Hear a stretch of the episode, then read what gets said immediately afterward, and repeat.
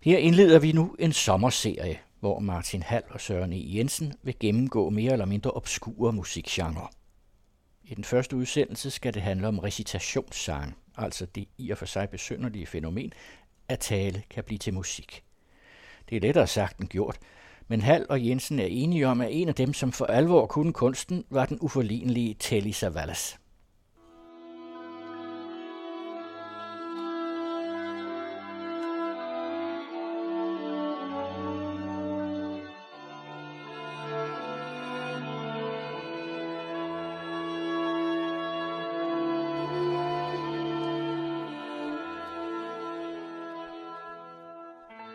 A picture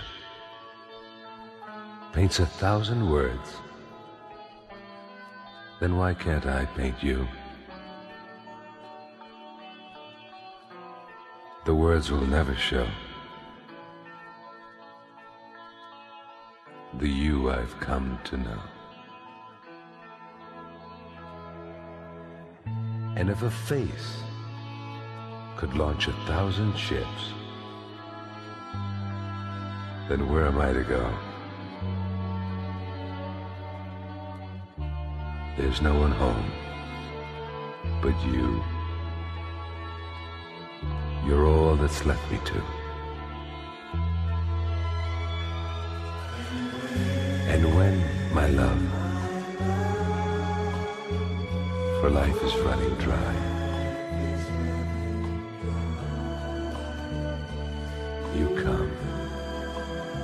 come and pour yourself on me.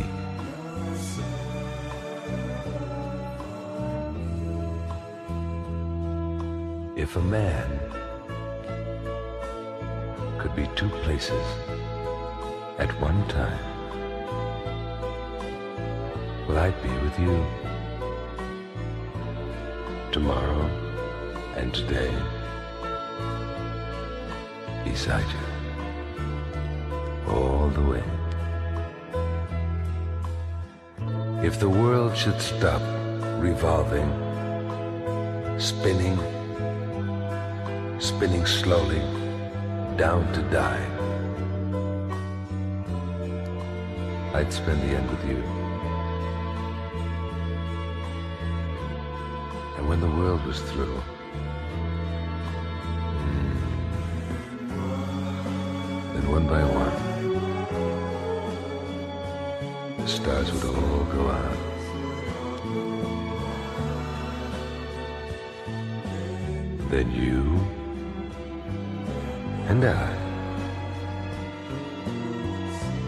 simply fly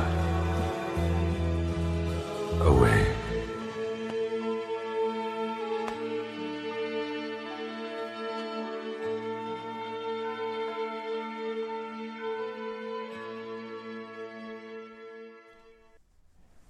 Martin Held, for et par uger siden, så sendte du en mail til mig, hvor du foreslog, at vi skulle lave en udsendelse om recitationsmusik. Og du havde ikke skrevet mere, du havde ikke sådan øh, specificeret genren, så jeg skrev, hvis det skulle være rap, så ville jeg ikke. Og hvis det skulle være spoken work, altså lyrikere, der læser op til noget musik, så havde jeg heller ikke lyst, fordi det er også en genre, vi begge to har bevæget os i. Men hvis det ville være recitationsmusik i den forstand, jeg tænkte på, altså et sted, hvor, man, hvor det sådan ligger mellem næsten sang, så ville jeg godt. Mm. Og så nævnte jeg, hvis det for eksempel var noget som Telly Savalas, Ja. så ville jeg rigtig gerne. Ja, og så ramte du jo en guldår. Så ramte jeg guldåren, fordi du havde også Telly Savalas på, Ja. hvad du egentlig havde i tankerne. Ikke? Altså det, det, som jeg godt kunne tænke mig at udforske, det er det her besynderlige område, der for mig som ung dreng startede i, i start 70'erne med filmstjerner, der pludselig begyndte at croone hen over baggrundsmusik og fik nummer et hits. Og, og det der så i løbet af de her for mig formative 70'ere, i de år, udviklede sig til en, en, en hel række af også hvad man måtte kalde spoken word recitationer, men på det tidspunkt der eksisterede begrebet jo som sådan ikke. Men altså, jeg var interesseret i det område, hvor, hvor musik og, og, og lyrik, skråstreg, fortælling dannede en ny niche. Og der er sådan set, der var frie spilleregler, fordi vi, vi, vi skal strække os ind over et stort område. Øh, og nu ved jeg jo med dig, at du har en lidt blakket blakke smag som jeg selv. så at lægge ud med Telly Savalas øh, nummer If, If fra 1974, det er jo en stor fornøjelse, fordi det er et, et, et barok nummer indsunget af en på det tidspunkt aldrende filmstjerne, der, der oplevede sit livs øh, helt store periode med at spille en, en hårdkogt New York-detektiv, der hed Kojak, ja. som kørte i tv uafbrudt. Og han fik så fuldstændig ud af det blå et nummer et hit med det nummer, vi lige har hørt, If, som faktisk er et gammelt Brad-nummer, det amerikanske band Brad. Og jeg ved ikke, om det kunne ske i dag, for at være helt ærlig, at den her type nummer kunne, kunne ligge nummer et på hitlisten. Vi snakkede lige før, før vi, øh, vi begyndte at optage, at du havde den på single. Ja. Jeg fandt LP'en fordi jeg var meget optaget op gennem 80'erne, var meget, jeg, altså det var den der, du ved, altså da man begyndte sådan at flytte med country og med, med det dekadente, altså nu, nu kan jeg så nævne for eksempel, øh, som vi jo også har været inde på, han synger øh, Lee Marvin, mm. øh, var jeg helt vild med, mm. og via, via det, så til, var der også John Wayne, kan jeg huske, America Wild Love Her, som vi også lige måtte stryge til allersidst. Mm. Øh, og så til Savalas fandt jeg ud, kan du huske den plade fra den, der ligger ude ved Nørrebro station, der hedder Slap af?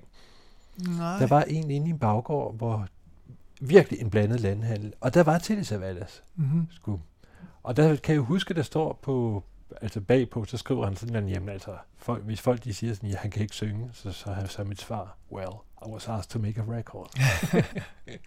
og det er jo det, at øh, han kan ikke synge, men han kan saft sus med recitere, ikke? Jo, altså der, der er nerve i, ikke? Altså, der er verbe. Og så har han stemmen.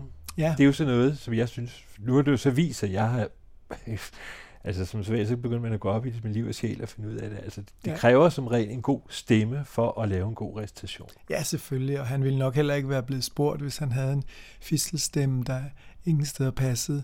Han er jo en meget myndig maskulin. Det er jo sådan næsten, han er jo næsten sådan en anglosaksisk udgave af hele den Black Exploitation øh, bølge, der kørte samtidig med Isaac Hayes og sådan nogle ting. Så, så tiden var jo meget til de her myndige, sexede mænd i deres bedste alder, der reciterede lettere erotiske tekster. Ja, men han gør ikke, fordi det er jo kun, der er flere numre på den LP, hvor han reciterer. Blandt andet åbningsnummer, som jeg kan ikke helt Robber et eller andet, jeg kan ikke huske øh, den præcise titel, som jeg egentlig synes er bedre, men den måtte jeg jo ikke, fordi der synger han Der stadig. synger han, ja. ja og så, så, var der, så var der simpelthen lukket for det varme vand. Men han synger også på, på flere sange. Han, han synger something, og han, han har ikke nogen god stemme, men der er et eller andet...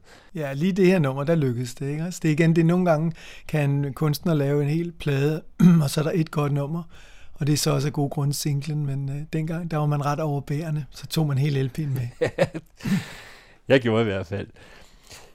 Vi har skåret ned til benet, så vi kunne have havnet på 19 titler, og den kunne godt have været dobbelt så lang. Ja, altså. så blev den meget lang. Så. Og vi gør det jo fuldstændig demokratisk, at øh, denne her var vi enige om. Ja. Og ellers, jeg vil ikke sige, at vi er uenige, men altså, så er vi så simpelthen fuldstændig demokratisk nærmest valgt hver andet nummer. Ja.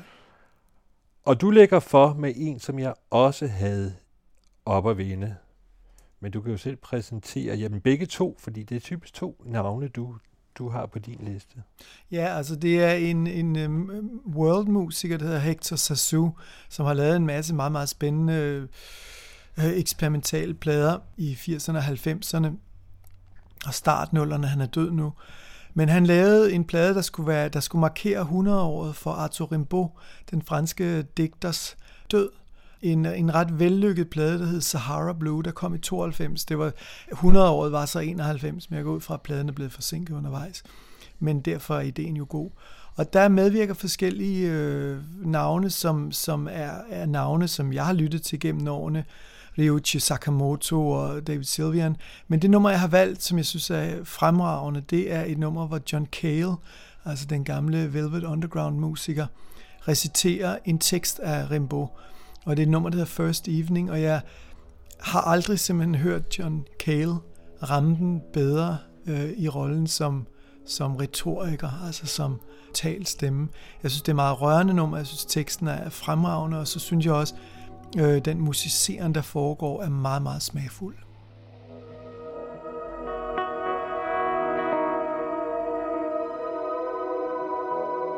Her clothes were almost off. outside a curious tree, beat a branch at the window to see what it could see.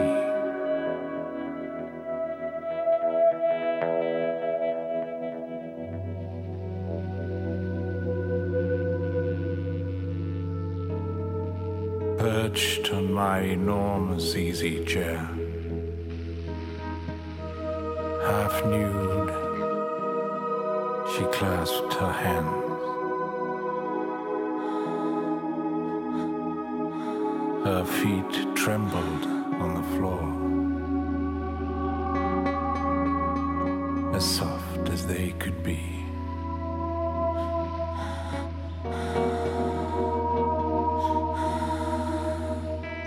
I watched as a ray of pale light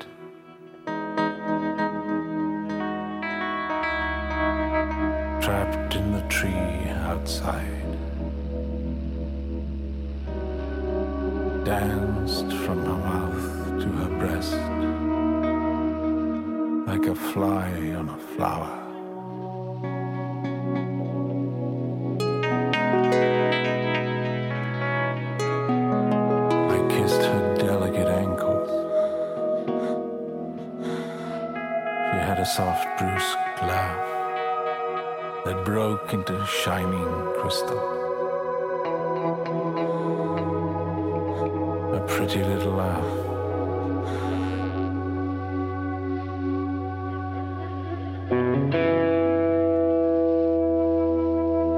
Her feet ducked under her chemise. Will you please stop it? But I laughed at her cries. She really liked it.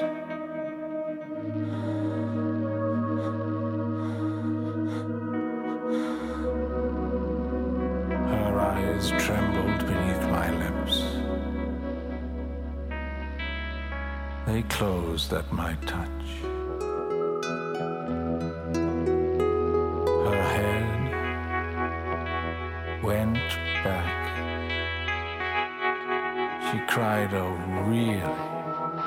That's too much.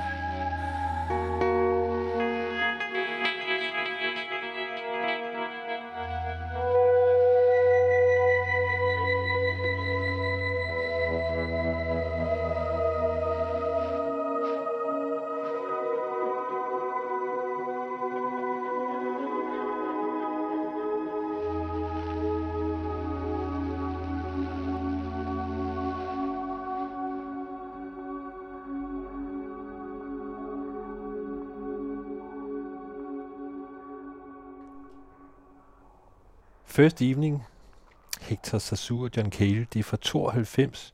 Jeg burde kende det, for på det tidspunkt var jeg fuldstændig vild med alt, hvad John Cale han rørte ved, men jeg kendte det altså ikke. Nej.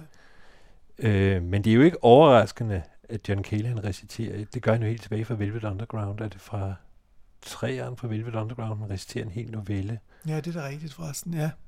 Ja, han har også gjort det på flere af sine soloplader, så... Ja, det, det har han nemlig altså. Jeg ved senere, jeg ved det i 89-90, der laver han med et russisk orkester. Det var pisse billigt på det tidspunkt. Mm. Der laver han Dylan Thomas plade, han havde.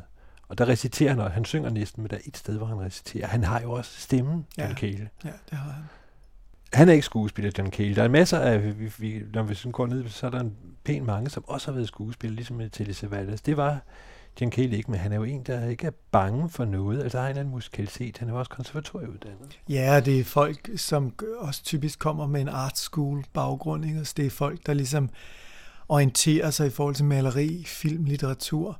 Så, så hele ideen med at bruge kunsten som en montage øh, er jo, er jo logisk for dem. Øh, han har aldrig holdt sig tilbage. Det er også det, der har gjort ham interessant. Han er jo også sådan en, en sanger, John Cale, som, som jo fra, fra naturens side måske ikke er blevet givet verdens største sangstemme, mm. men kompenserer fint via sine an- andre talenter. Ja. Jeg synes altid, at de kunstnere, vi har, de, øh, vi, vi behandler, de har en vildt ujævn produktion, og det tør saftsus mig også sige for John Cale. Altså, mm. Han har jo mange plader bag sig, Ja. men også de mange af dem er rigtig kedelige, Mm. egentlig. Men øh, så er der jo tit et skide godt nummer imellem. Mm. Altså, altså eller lige pludselig, du ved, sådan fuldstændig klokkeklart øh, popnummer. Noget andet, jeg så har tænkt på, det er, at, øh, at sådan set alle de store har fat i den her genre. Det kommer også til at fremgå. Altså alle de store sangere, eller nogen, der virkelig har haft betydning i rockhistorien, og det har John Cale jo, alene fordi han Ja. var med i Velvet Underground. Ikke? Lou Reed kommer ikke med. Ikke i dag. Han kunne godt have gjort, fordi jeg tænkte, tænkte på Techno Prisoners, du ved, mm. den Mhm. der liveplade, der kom Ja. ja. i 79. Med hans lange introduktioner. Ja, det er jo nærmest kun snakkermusik, Ja. ja. ikke? Jo. Men også meget rytmisk, Ja. altså den sidder i skabet, men Ja. altså hvis vi skulle have spillet, jeg kan huske, hans version af Walk on the Wild Side, som aldrig kommer i gang, den var vist nok 18 minutter Mhm. mm. eller et eller andet. Mhm. Ikke? Men en anden af de helt kæmpe store giganter, og nu er det så mit valg, det er Iggy Pop. Mm. Igen, fordi jeg tænkte, han må da have reciteret. Og det har han også. Han har sikkert gjort det flere gange, men Ja. ja. det nummer, øh, øh, jeg fandt, fandt frem, det er åbningen til en egentlig ret god... Han, det er ligesom om, altså han laver plader, det går tit sådan, at på et tidspunkt, så mister man interessen. Mm. Eller så synes man, selvom de måske er lige så gode som de gamle klassikere, ikke? Jeg kan huske en plade, som jeg synes var rigtig god, og jeg egentlig også synes, at jeg stadigvæk er rigtig god. Jeg hører den bare ikke så tit. Det er den, der hedder Avenue B. Og åbningen hedder No Shit, hvilket så forventer man jo punk, men det er det ikke. Det er en recitation.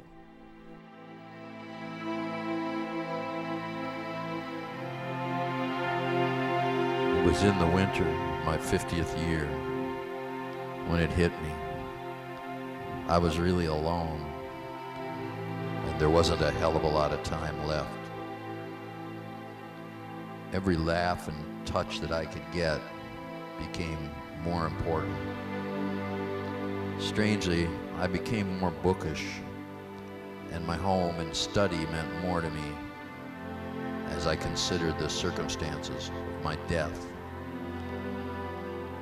I wanted to find a balance between joy and dignity on my way out. Above all, I didn't want to take any more shit. Not from anybody. Ja, der skulle en hurtig fade til her, fordi det er jo en prolog til en Ja. plade, ikke? Men igen, så må man jo sige, at han har stemmen. Og så er det en tekst, der er til at forstå. Ja, det er jo Altså helt umiddelbart. klokkeklart. Ja, præcis, Altså, vi præcis. havde Rimbaud før, alt respekt Ja, ja. for Rimbaud, men ja. ja. altså, det er jo ikke, det er jo ikke lige... Nej, nej, men, men Iggy Pop var også på vej ind i det recitative. Han, øh, så vidt jeg husker nogle år senere, laver han en plade baseret på Michel Houellebecq-tekster, den franske forfatter. Og så sent som her i sidste måned hørte jeg ham læse op i en serie, som Plymouth University har lavet af en gammel Coleridge-bog, hvor forskellige øh, kunstnere, Marian Faithfull, digter, Tilda Swinton og Iggy Pop har hver deres kapitel. Så han er jo blevet en stemme, der med årene bliver mere og mere brugt, som også selv mere og mere bruger sin stemme recitativt, fordi han har en klangbund, som, som er svær at komme efter. Ikke? jo, fordi noget, som altså, jeg tænker på, vi er inde på en genre, som også, altså hvor, som øh, man jo også, der kommer faktisk et reklamenummer senere, et regulært, men det er jo Mm. en æstetik, der tit bliver brugt Ja, i det er reklamer, det. du ved, noget musik, og så sådan Ja. den der kraftfulde stemme, der kunne man jo godt, der er ingen tvivl om, Iggy Pop, han må have fået et tilbud. Sikkert. Sikkert, altså.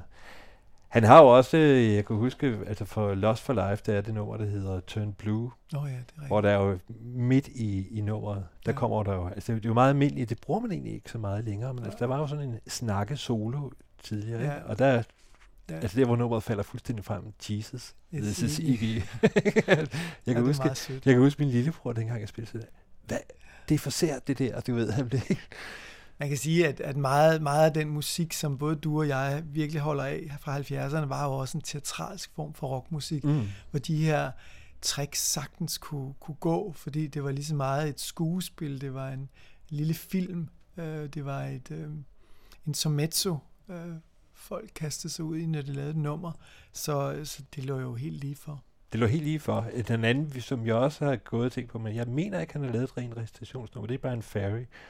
Han har Song for Europe, hvor han jo, jeg tror, han kommer over i fransk lige frem, Ja, ikke? Altså for, rigtigt for at gøre det endnu mere teatralsk. ikke? Det er rigtigt. Jeg husker heller ikke en decideret recitation. Jeg husker en, en del numre, hvor han øh, sådan er mere kurserende. Ikke? Så, øh, men, øh, men Ferris mm, gebet er måske også lidt andet. Han læner sig mere op af chansons og den mere frankofile øh, verden, hvor, hvor Ja, hvor måske nogle af de ting her, vi har fat i, har en vis sådan øh, germansk alvor over sig. Mm-hmm. Ja, det har det. Det er også, nu nævner du, at det er teatralsk, men det er jo på en måde også, altså i og med, at melodien er taget fra, altså så er der virkelig, når det lykkes, og det, det synes jeg, det for eksempel gør det lille stykke, vi hørte her, Mm. mm. ikke? Altså, der er jo en direkte henvendelse, ikke? Jo, der er et nærvær, som man har svært ved at få i samme øh, oktan i et rocknummer, hvor der er fuld besætning, der kæmper om pladsen i lydbilledet. Og øh, hvis jeg må hoppe videre til en introduktion af, af det næste nummer, som jo så er mit, der kan man sige, der bevæger vi os endnu mere ind i sådan øh, den her kunstskole, som prægede øh, virkelig slut 70'erne og start 80'erne i Europa rigtig, rigtig meget. Og, og, og, og det er et nummer, som, som måske lige, ligesom går, går ned i en etage under den monolog, vi lige hørte med Iggy Pop, som er et nummer med Winston Tong, en musiker der, og, poet, der var medlem af um, Tuxedo Moon i slut Mm. 70'erne og op gennem 80'erne, og bandet fungerer stadigvæk, men uden ham, øh, så vidt jeg ved, øh, de skifter lidt. Men øh, Var de ikke belgiske? Øh, nej, de var amerikanske, men de havde en, et belgisk medlem, og de havde Winston Tong, som var opvokset med, med kinesiske forældre, dog i Amerika. Så det var, og det var et, et band, der var meget europæisk orienteret. Ja. Øh, Jeg mener også Stephen Brown, uden at, uden at lægge, hvad hedder det, hovedet på på bloggen. Øh, Jeg mener også, at han havde noget europæisk blod i sig, så at sige.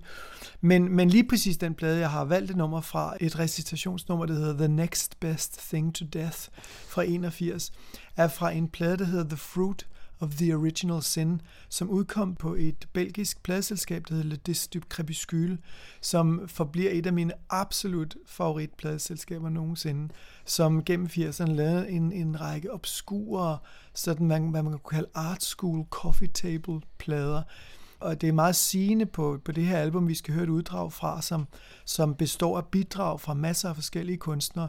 Der er for eksempel også øh, bidrag af William S. Burroughs, hvor han læser op i USA. Mm. Han kunne godt, ja, han kunne godt have Han med. kunne have været med sagtens mm. også. Ikke? Margaret Duras, øh, den franske forfatterinde, sidder og fortæller om sit virke, bistået af, af, af svag klavermusik i baggrunden. Ja, ja. Og, og det var en, en vidunderlig sådan salonfæhig niche, det her pladselskab øh, bevægede sig i. Og så synes jeg, at det er et eksempel på et nummer, hvor recitation virkelig kommer, kommer til sin ret. Øh, Det er efter sine indspillet, mens han sidder og venter øh, i, i øh, udenfor i backstage-rummet, mens Tuxedo Moon laver lydprøve inde på scenen, og simpelthen uden manuskript øh, reciterer det, vi skal høre nu. Og jeg har altid elsket det nummer. Jeg synes, det, det har en nerve og en, og en dybde. Øhm, så jeg ved ikke, om du har mere at sige om det, men ellers vil jeg bare sige, the next best thing to death. A one tour somewhere over the mid Atlantic. Delirium of lemons. the next best thing to death is resurrection. We should be like this all the time. We will be like this all the time. No doubt about it.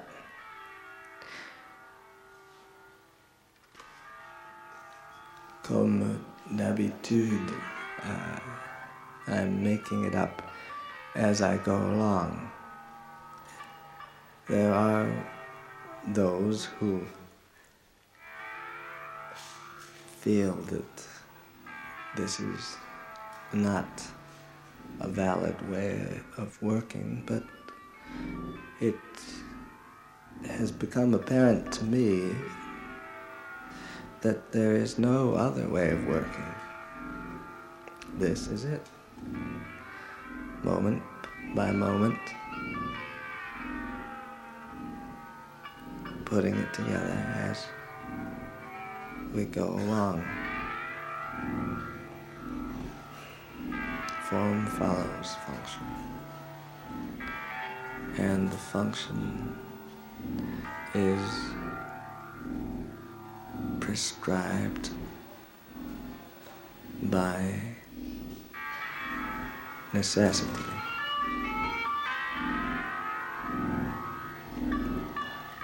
Somebody's screaming now, or singing, I suppose, in the next room where a conglomeration of artists is trying to relax for a night.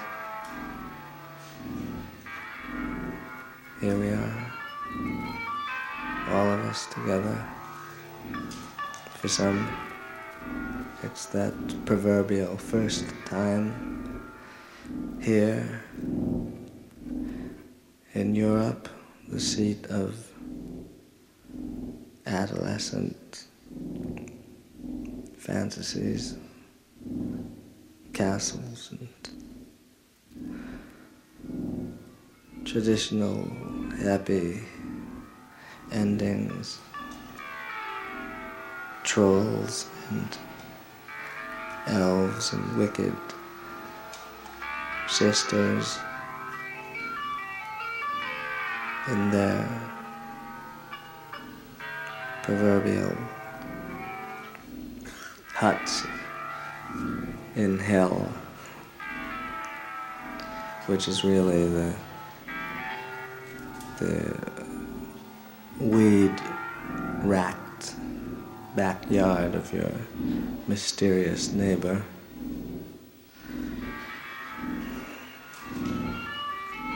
It's all in breathing, they say. Control of thoughts, the growth of each cell in your body, and your very passage into and out of life itself. And they're still screaming in the next room. And I'm still here plunging along, unsure of what the next moment will bring, but trying with all my might not to try to embrace the moments as they come and go. Scream, scream, scream. Maybe that's the solution. Solution to scream and scream and scream. I am hardly able to do that at the moment because I feel so wonderful. Just doesn't seem to be any reason to scream or fill myself with angst. Who needs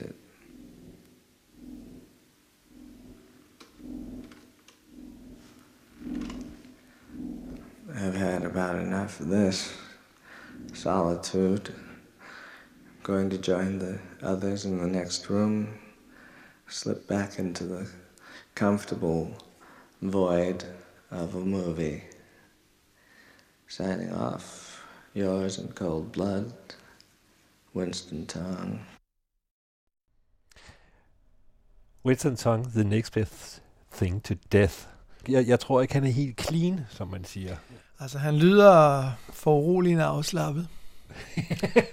Men jeg synes, der er en, et, et, et, et vidunderligt plasmatisk øh, sindelag, der ligesom danner sikkerheds, sikkerhedszonen for op, opleveren i det her nummer.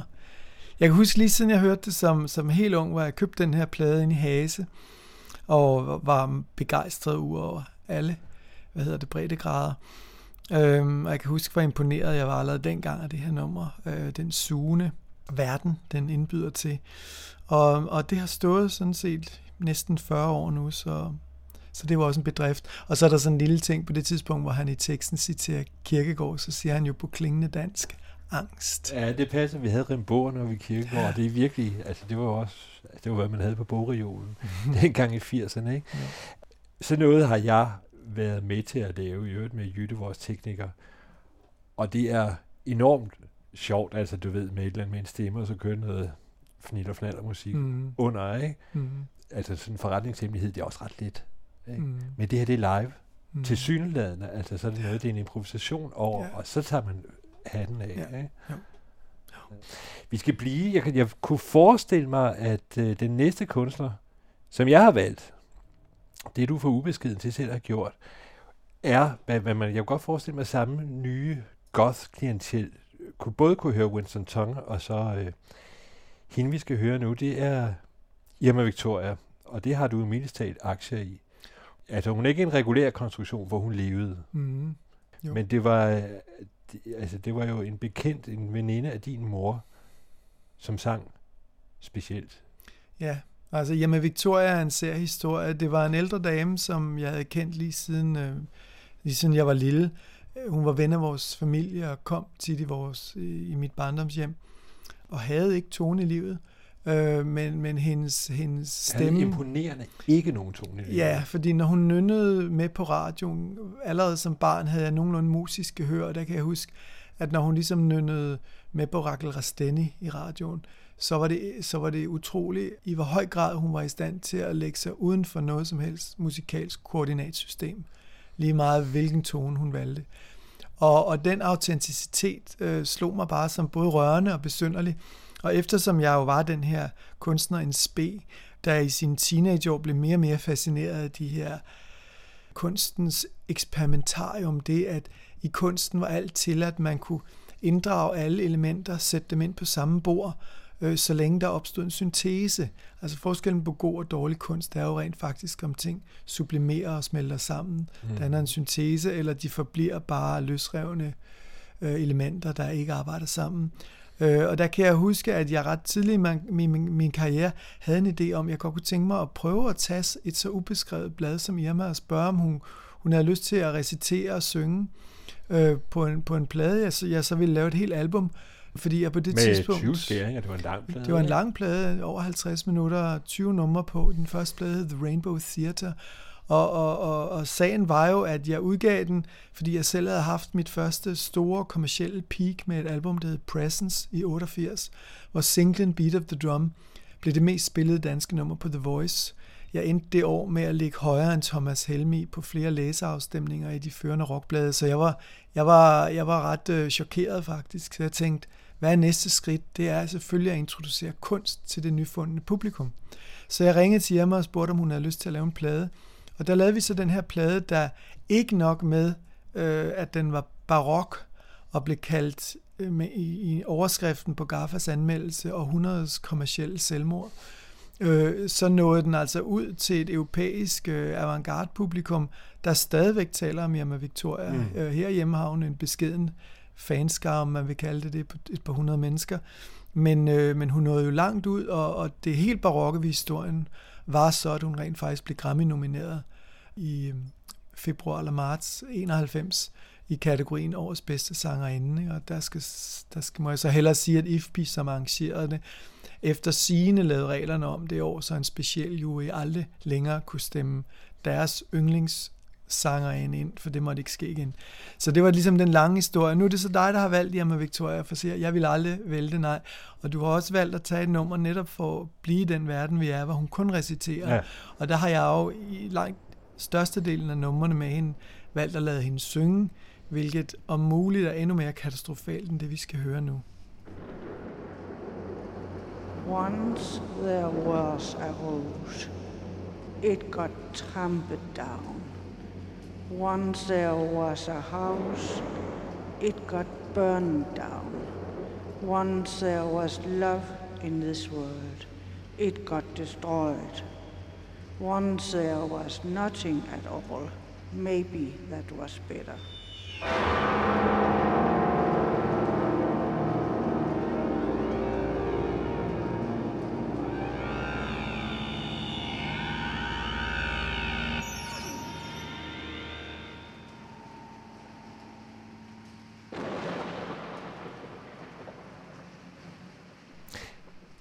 Kort lille sag, det er mange af Hjemme Victorias numre. Men i øvrigt, så kan jeg huske, at altså, det kom, så tænkte jeg, du spiller en masse gode melodier på det her. Men her er, det jo, er vi ude i recitationen. Ja. Grunden til, at jeg ville høre det, var, at jeg tænkte, om det i grund ikke var sværere at instruere. Det, altså, et sangnummer er et sangnummer, havde jeg ja. sagt. Men her skal den på en måde sidde, hvis den sidder ved siden af, så falder det. Ja, men altså fordelen ved Irma, når man sidder for eksempel og indspiller det første album med 20 numre, og det næste album med 32 numre, så er der den fordel med Irma, at man stort set kun behøver at tage nummeret en gang. For du ved Fordi det kan simpelthen ikke... altså hun er en naturkraft, der ikke helt kan styres. Så, så medmindre hun ligesom begynder at, at, at bevæge sig til musikken og fysisk bevæge sig rundt i lokalet, hvilket hun gjorde under et, et nummer, øh, så, så handlede det egentlig mest om at indfange hendes hengivelse til nummeret i det øjeblik, hun prøvede med helt hjerte og, og illustrere det, jeg gerne ville have, have frem.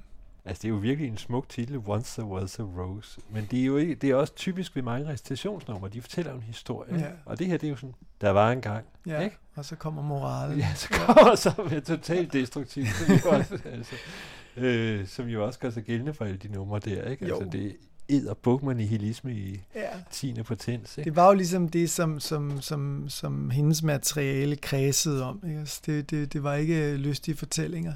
Aha. Det var ikke festligt, folkeligt og fornøjeligt, som jeg ellers er en, er en garant for.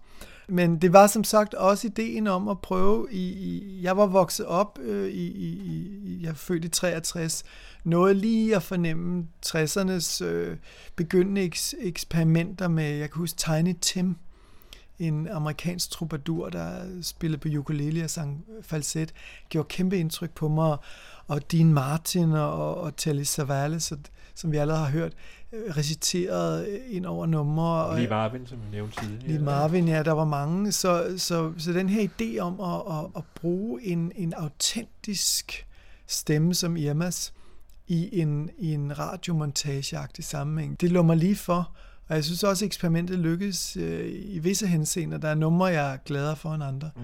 Men det var ligesom et forsøg på at, at, at hvad skal man sige, bryde lidt med, med, med de spilleregler, der også eksisterede på det tidspunkt, og det kan man jo roligt sige lykkedes.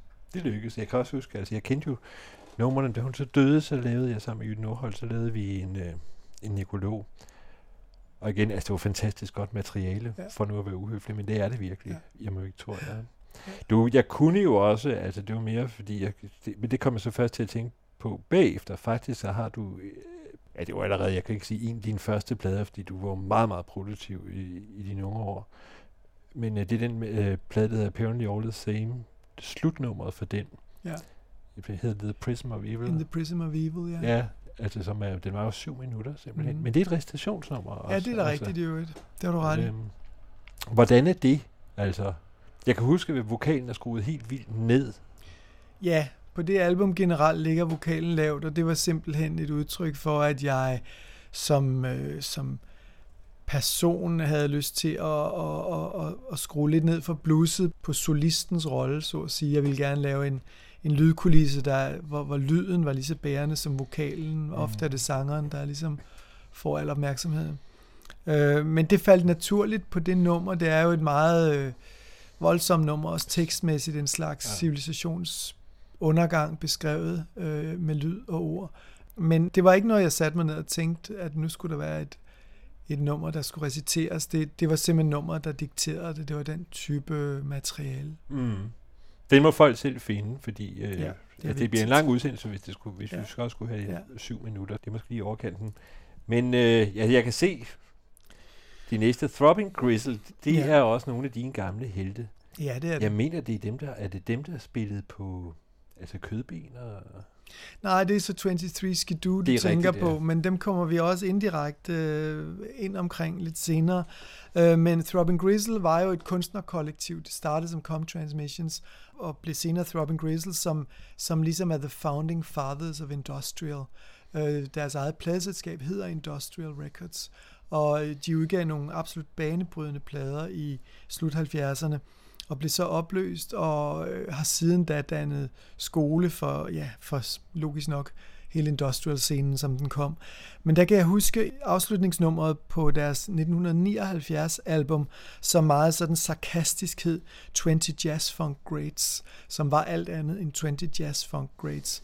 Øh, på omslaget ser man også gruppen, som består af nogle rimelig depriverede individer, stå i deres pæneste søndagstøj, øh, i, i sådan naturomgivelser med en Range Rover bil stående i baggrunden, og det ligner simpelthen en Scientology familiemiddag, der skal til at holde en fest. Og sagen er, at de er fotograferet på, på et sted i England, der hedder Beachy Head, hvilket er et sted, der er yndet for selvmordere til at springe ud, når de ønsker at tage deres eget liv. Så hele Robin Grizzles virke var at undersøge tabuet i vores samfund. Det var at gå ind i seksualitetens mørkeste afkrog, øh, manipulationens gaskamre. Det, det, det er en lang fortælling, men, men det var et band, der har betydet ufattelig meget på mange planer, og, og det kunne jeg tale længe om, som jeg har sagt. Men det her afslutningsnummer 666 slog mig allerede dengang som værende et utroligt øh, skræmmende og barsk nummer. Det var kun to minutter, men Genesis P. Orridge, som er sangeren, reciterer og nu håber jeg, at lytteren selv kan decifrere teksten, ellers kan man finde den på nettet bagefter. Men det er en, en virkelig øh, foruroligende skildring af kulturen, som den var. I am one of the injured. A tear blurs flesh. Dissolving like an injured dog. like wasted limbs get smaller. Pain is a stimulus of pain.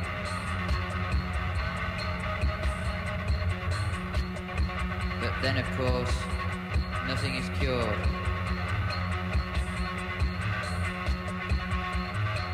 This is the world now. Move a fin and the world turns. Sit in a chair and pictures change. Try to eat us. Get trapped.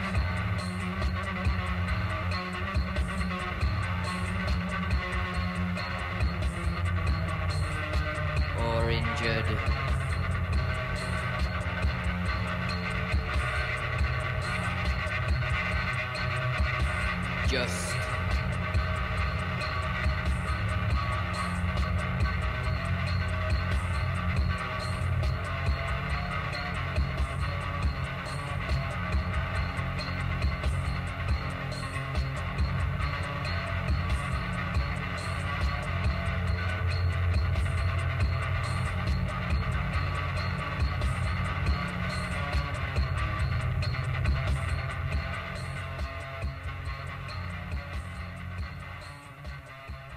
Robin Grizzle. Altså alene titlen 666 tids, det er jo mm. lille digt, ikke? Altså, jeg går ud fra, at der er en hån mod, mod 60'erne, som var meget op. Det er for 79, ikke? Det var meget moderne at skille ud på 60'erne der. Og så ja. 666, som er djævelens tal i ja. Johannes åbenbaring, ikke? Jo. jo, han, det er klart, der ligger en masse associationer der. Han døde for i år.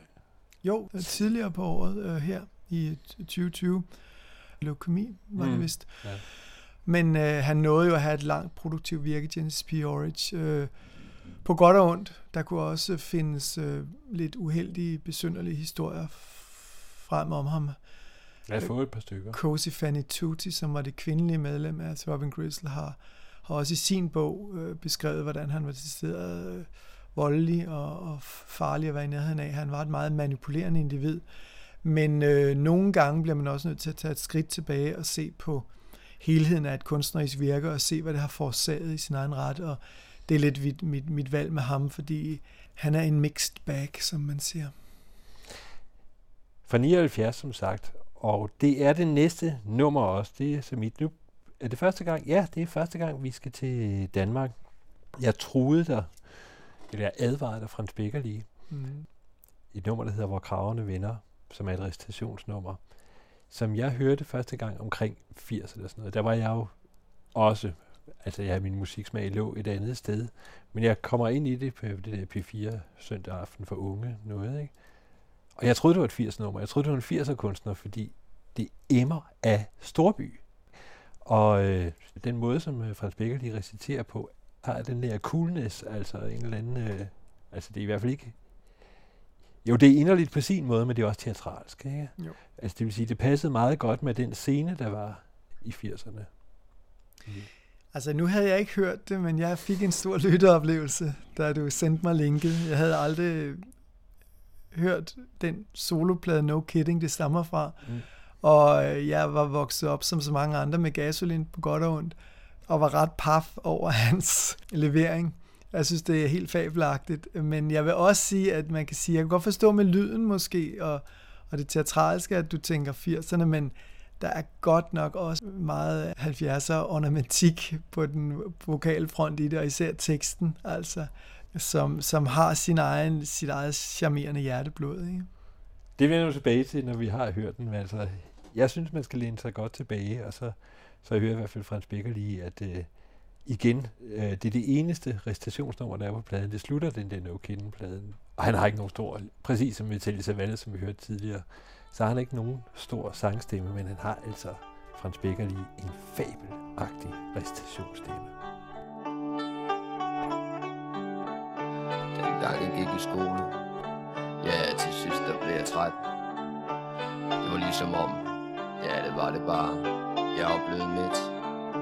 Så mig og min bedste ven sagde, hey, lad os pjekke den. Du og jeg fortjener en fridag. Kom nu, gamle dreng. Tog gitaren på nakken og drog afsted. Tom fingeren i vejret. Hey, tag os med.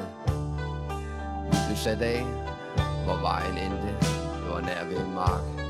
Vi havde bare fundet stedet. Det var ligesom Norsak ark. Det var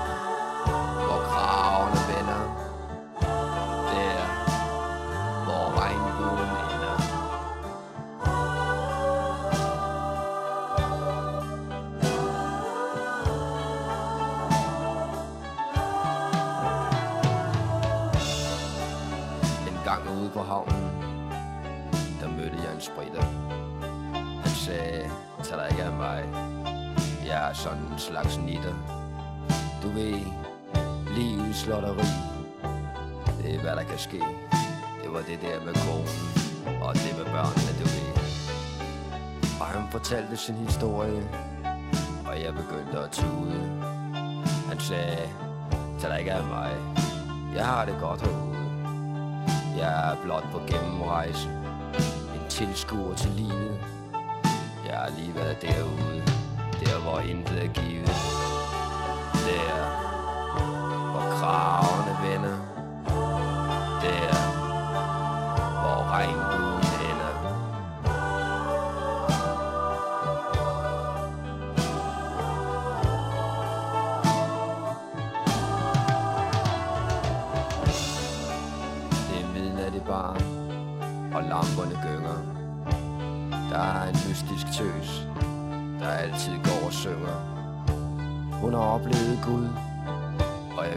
sandt.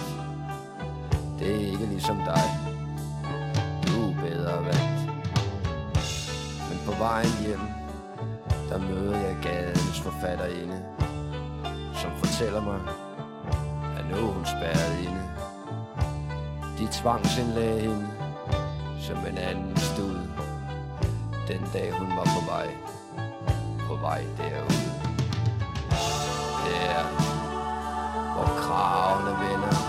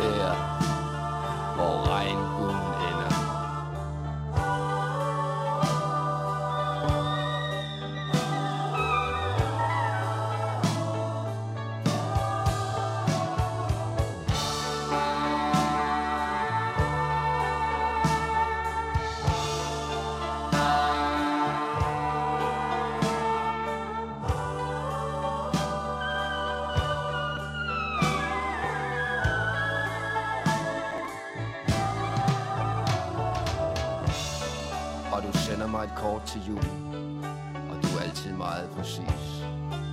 Og du spørger mig, hvordan jeg har det. Hvad er det for noget fis?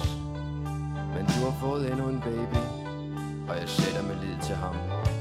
Det er noget med vitaminer Og en stor by i røg og damp Men på bunden af dit skab Ligger din gamle tromme. Tag nu og find den frem.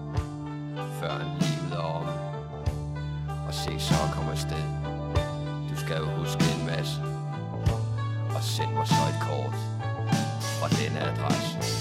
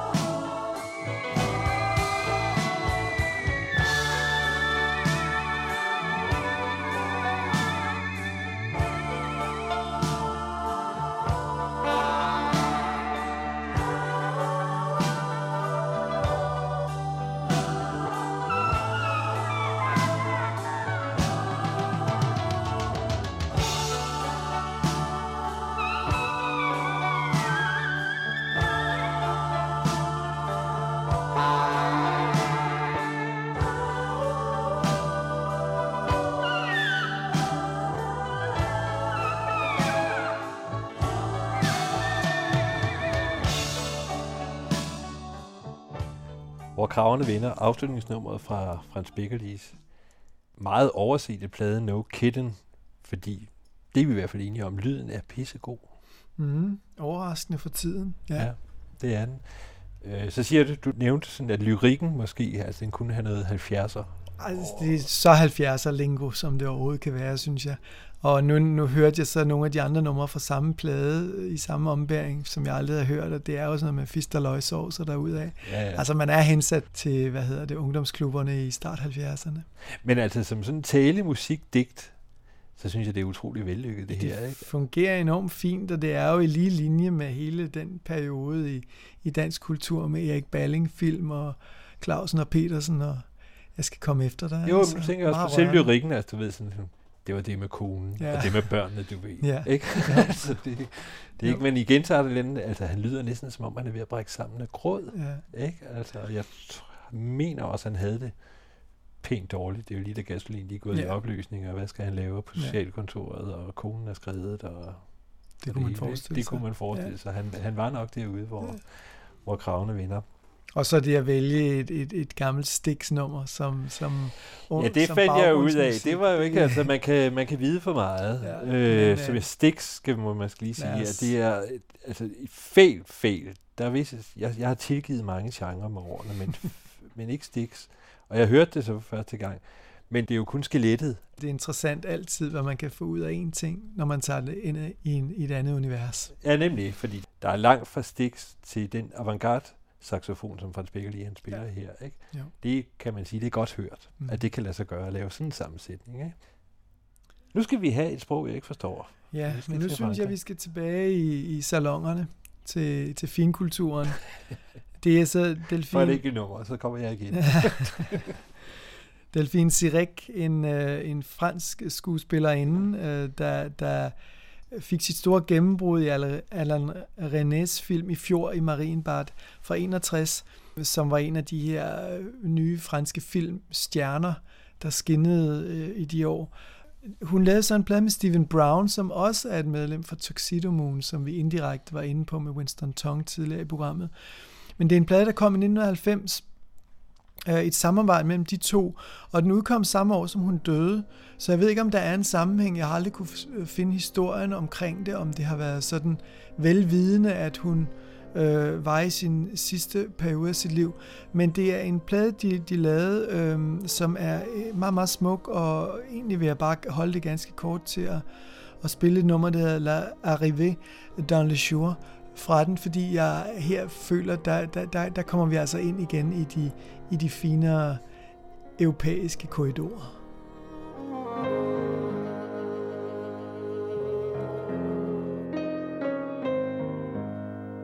L'eau s'ouvre avec un bruit de jupe déchirée. Dans une obscurité dense et froide. Une odeur acide de vase. Le bateau avance, poussant l'étrave comme une danseuse qui dégagerait ses genoux nus d'un fouillis de jupons. Voici l'entrée dans le soleil, l'arrivée dans le jour. Aucune eau ne pourra laver tout ce sang. Aucun silence lessiver le vacarme des cris, le cliquetis des ferrailles. Sommeil effacer ces images qui cognent à la gorge comme des vomissures, casser les hallucinations qui se déplient et dansent et s'ouvrent. Tuer les fantômes qui bercent leurs balais fous sous leurs paupières. Aucune nourriture effacer de leurs narines l'odeur douceâtre du sang. Les charognards d'épaisseur règnent ici, et les ménates qui tournent en troupe piquent les remparts ocre de leurs cris, soulèvent le couvercle du crépuscule. Accent circonflexe échappé, immatériel. Mais les mouches sur les viandes pendues, sur les yeux des ânes et des hommes, sur les chairs des fruits, aux commissures des plats. Mais les fumées que soufflent les trous à ordures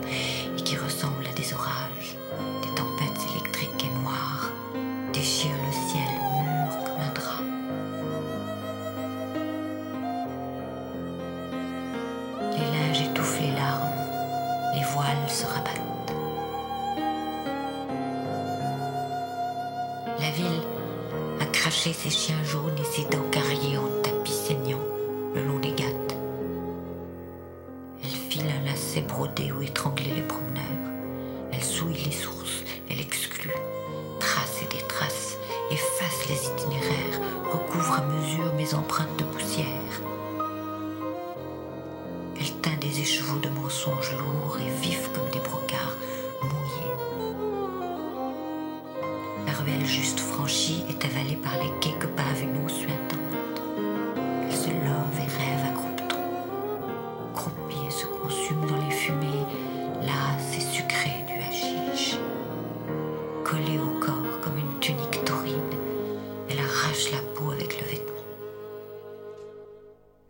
nævne øh, to ting, som jeg synes er fint ved det her nummer. For det første er det på et sprog, som jeg kan i hvert fald ikke fransk. Jeg forstår det ikke, og så er det en kvinde. Mm. Det er jo det, altså det, er jo det ejendommelige, som tider kan en recitation være så fin. så man ikke behøver at forstå sproget. Jamen det er også det, jeg synes, at, at det er helt centralt ved det her. Det her er musik i, i, i sin egen fonetiske, øh, hvad hedder det, graciositet. Øh, jeg er henført, når jeg hører det her. Øh, jeg, vi, vi ser det gamle Europa for os. Dengang mænd åbnede døre for kvinder. ja, nemlig de gode gamle. Det er meget skægt, for jeg kan huske, at jeg var på et tidspunkt var jeg udstationeret i Polen, hvor jeg så havde fået nogle polske digte, dem havde jeg så fået reciteret blandt andet Marianne Germer, som var stemmen, som jo også har arbejdet med her på den anden radio, hvor min tolk så sagde, og han kunne ikke dansk, vel, overhovedet, han var polak, han sagde sådan, jeg kan lide det digt, lige meget hvad fanden det handler om, ikke? altså, fordi stemmen ja, var så flot, ja, ikke? det kan noget. Ja, det kan noget. Nå, du sagde den dårlige smag. Altså, Bob Dylan behøver jo ikke at være, være Nej, det dårlig synes, smag. jeg synes ikke, det er dårlig smag. Det synes jeg ikke. Jeg synes, det er en sjov sammenhæng, men det kan du fortælle om. Ja, jeg nævnte tidligere, at ikke det var så Iggy Pop eller Telly Savalas eller sådan noget, de stemmer mm. kunne jo godt være brugt i reklamer. Det minder den æstetik, som de numre har, minder meget om biografreklamer, ikke? Sådan, you've heard about, but now here, mm. og sådan noget, ikke? Og Bob Dylan, altså han er jo simpelthen gået lige ud. Han lavede simpelthen ja. en uh, reklame for nogle år siden med det der, er det Super Bowl, uh, ja. det der, hvor reklamerne, de koster jo svimlende beløb, ja. ikke? og der er vist nok en konkurrence om, hvem kan lave den mest formfuldendte tv-reklame. Ja. Og der må man nok sige, at Chrysler her, de gjorde lidt af et skub. Ja. Is there anything more American than America?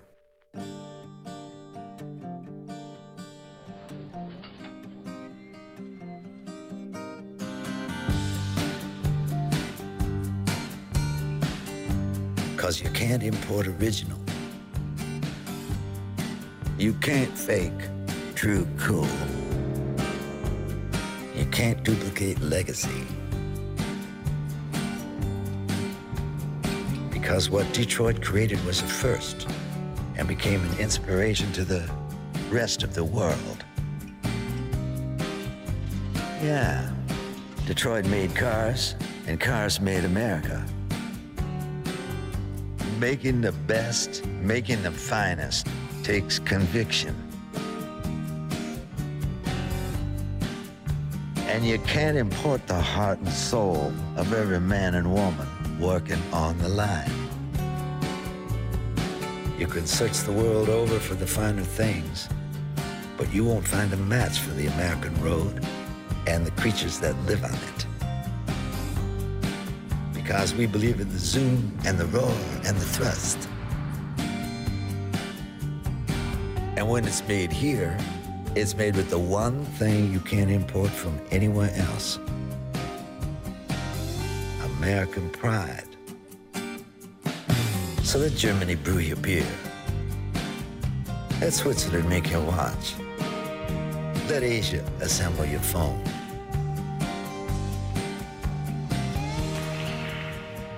We will build your car.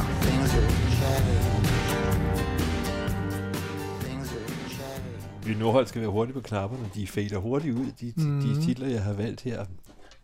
Altså, det var så Bob Dylan fra en tv-reklame fra 2014 for Chrysler. Meget bekendt bliver Chrysler overhovedet ikke lavet i USA længere. Men, og jeg kan huske, altså Bob Dylan har farvet mange gange. Det her, det var, der lykkedes det atter. Altså, han stakkels ja. venstreorienteret fans. Nej, ikke en tv-reklame. Nej, men jeg synes, det er rart, når det så skal være, at man går lignende ud, ikke også? Altså, jeg tror simpelthen, at for ham, for, for Dylan har det været en udforskning af en genre, ikke? Fordi, jo, det tror jeg. Og pudsigt nok er han jo tydeligere at høre her, end i mange af sine egne tekster. Det er som om lige pludselig rollen som formidler, gør, at han lige pludselig bliver ambassadør. Ja.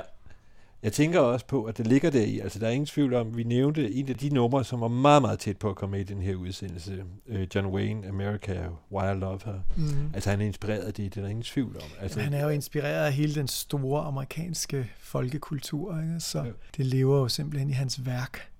Jeg så for første gang, jeg havde ikke set den, øh, filmen Rolling Thunder Review, Martin Scorseses film om hans øh, koncerter, skråstreg karavane, der i 75-76.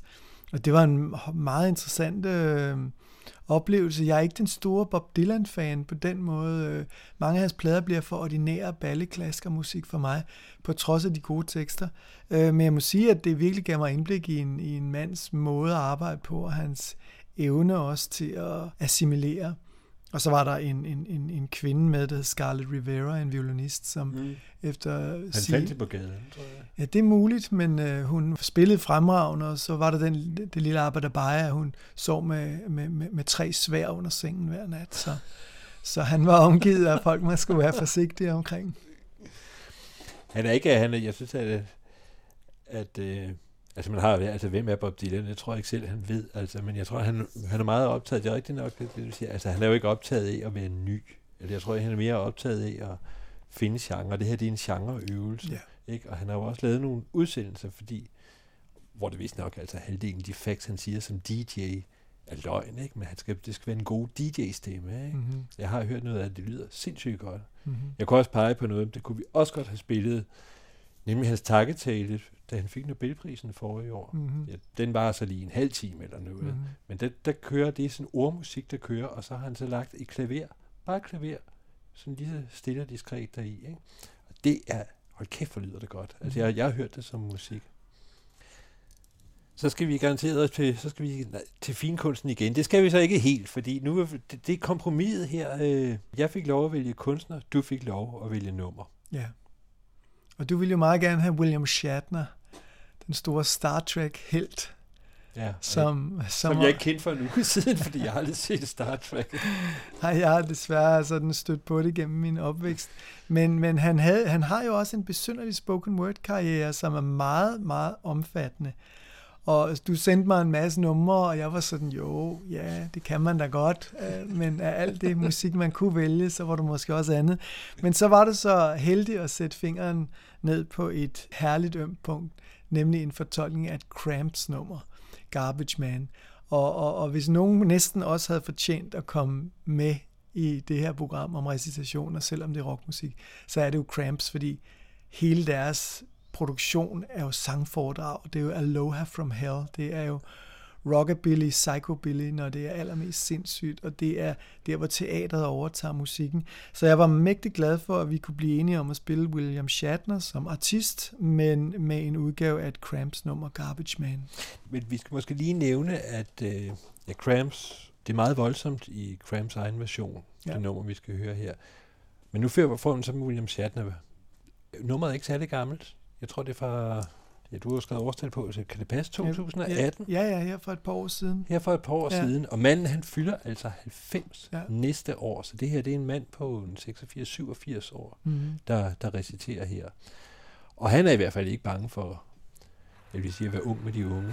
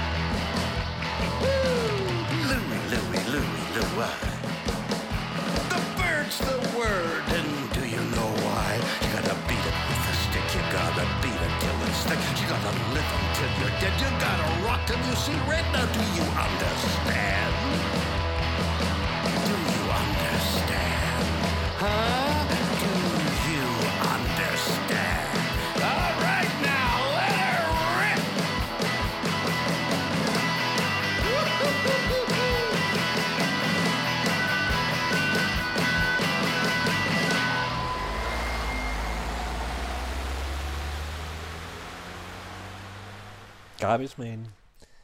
Et øh, gammelt Cramsman-nummer med en ældre herre, William Shatner, som jeg ikke kendte indtil for Altså, han er jo blevet godfather om, ja, ikke spoken word, fordi det er jo ikke det, det er, men altså den der recitation, mm. ikke? Det var en, som jeg ringede til øh, min ven C.S. Nielsen. Det står egentlig for country-sti. Nu står det for corona-sti. Men han, han gør så meget i countryen, så nævnte han sådan lige en par sange, William Shatner. Og det er nok mest, fordi han er country-sti, det er, han er en stor Bob Dylan-fan, som vi hørte før. Og øh, William Shatner, han lavede en recitation af Tambourine Man tilbage i 68. Plus af noget Beatles eller et eller andet. Men det er meget sådan skuespilleragtigt, ikke? Og det er det her jo ikke. De seneste 10 år har han været enormt produktiv. Mm. Altså forleden, der hørte jeg, at han har lavet en plade, der hedder Seeking Major Tom, efter Bowie-figuren. Den var halvanden time. Altså der, der er lige ved linken af en pointe i sig selv, fordi det virker til sidst, jeg tænker, Jeg tror, jeg lad tror- blive ved, blive ved. jeg tror, vi skal konstatere, at der er meget at, at gå på opdagelse i, Og hvis, det er der, hvis man har lyst det er til der, det. Og det er der virkelig, fordi så så jeg så også på YouTube, altså han er jo også øh, humormanden, ikke? Fordi han er i studiet, så skal han lave Oh Canada, han er kanadier. Og så, så står han, Oh Canada. Så siger teknikeren, at du skal mere fylde mere inderlighed, sådan Oh Canada. Så siger han, det er jo det, jeg gør. Oh Canada. Recitationen er hans sang, ikke? Okay.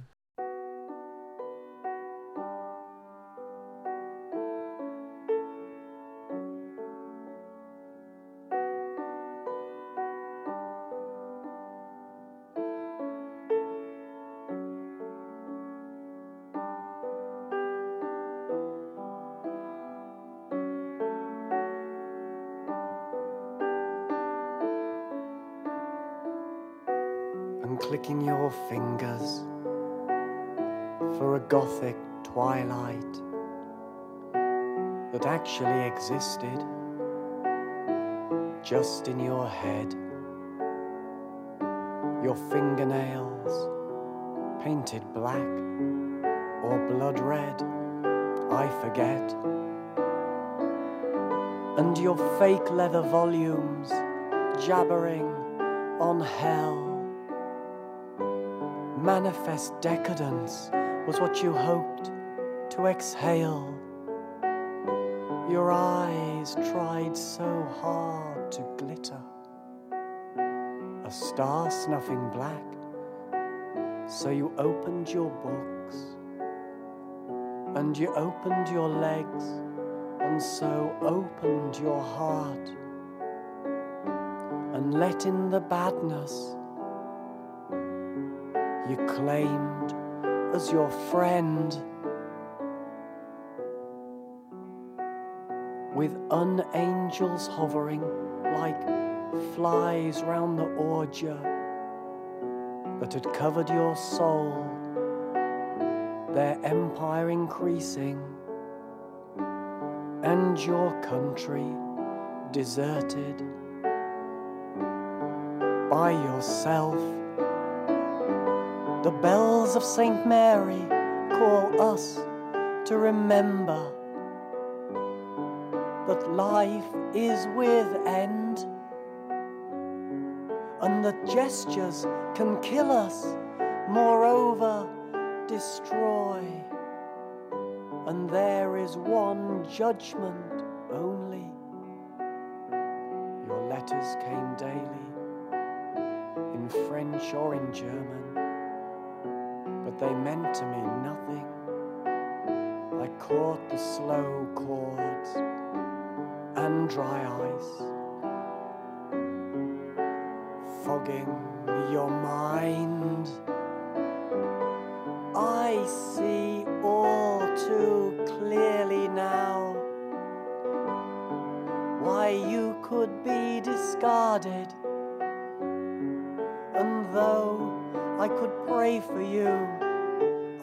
probably shan't. Having had my cup filled up with your lies and your makeup.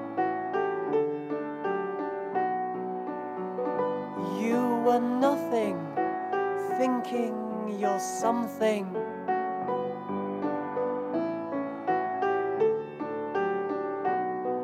And nonetheless, I still write this gothic love song, a sign to myself, a memory of my past.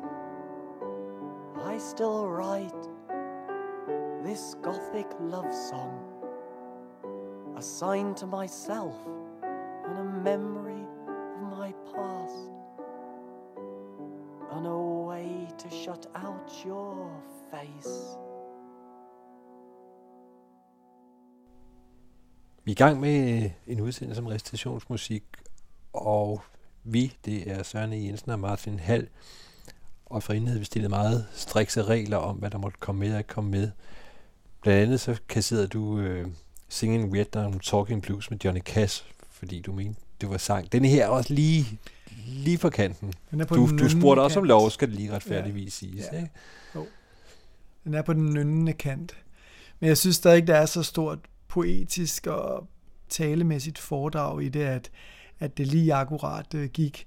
Øhm, hele pladen, han lavede på det her tidspunkt, det hedder Soft Black Stars, hvor den her sang A Gothic Love Song er fra David Tibet, som er den her kunstneriske figur i, i neofolk-miljøet.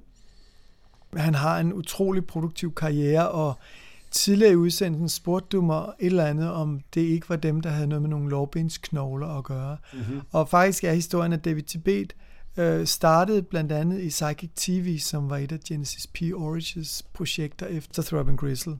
Og han samarbejdede, det var i 83, og i 83 samarbejdede han også med 23 Skidoo, som var gruppen, der spillede på Lårbens knogler. De spillede på knogler, Ja, der var de. så han er sådan en, en, en, en person, der er interesseret i det okulte, det poetiske, og har, har betydet utrolig meget for udviklingen af den eksperimentale musik i, i England og Europa, og, og især den nyere neofolk-genre. Øh, og jeg synes, det her album, øh, Soft Black Stars, der, hvor alle numrene kun er hammer og et klaver, øh, er meget rørende, øh, fine små fortællinger om tab og lidelse og menneskelige øh, menneskelige, hvad hedder det, realiteter. Det er meget fint, det der med stemme og klaver. Altså nu skrev jeg lige her under Death and June. Jeg tror, det hænger måske også sammen med, mm. Mhm. jeg tror, du på et tidspunkt både sendte mig denne her CD, mm. Mhm. og så en, øh, en øh, plade med Death Mhm. and June, der også kun er af stemme og klaver. Det er ikke? korrekt, ja. Det er rigtigt, det der neofolk ting, det er, det er en god genre, det må vi vende tilbage til en anden Der er gang. masser at hente i hvert fald, især når man har at gøre med forkyndelser og tekstlige, hvad hedder det, tilladelser. Men det er det der, han sådan en, altså klaver, og så det er tale, det er sang, det er et eller andet, fordi jeg tror grunden til, at jeg tænkte, at det var okay, det var så fordi, jeg egentlig på et tidspunkt også ville have haft ved havn med Osvald Helmut, ikke? Altså, Mhm. som er jo klassikeren. Og spørgsmålet er Osvald Helmut, det er jo næsten, han er jo, han balancerer jo også lidt i stedet ja. imellem, ikke? Jo, det gør øh, Og så virkelig, at for, og så må jeg klaver, der bare har at følge med. Ja. Altså, han, var, han er ikke så radikal. Det er jo meget revytraditionen, som, som er velkendt og som, som har sin solide plads i dansk kultur. Mm. Men også vel Helmut kender vi jo alle. Ja. Det gør man måske også ved øh, Lee Hazelwood. Altså, der var mere at vælge imellem med Lee Hazelwood. Han kan jo sin recitation. Mm. Jeg kunne i lang tid, der tænkte jeg på Rosé. Et, øh, altså virkelig en øh, dramatisk nummer. Vi spillede hjemme Victoria Once Was a Time. Det her, det er også en eventyr. Men øh, så bliver jeg hellere, så slog jeg ned på afslutningsnummeret for den plade, der hedder Cowboy in Sweden. Fordi der er både Lee Hazelwood i Sverige.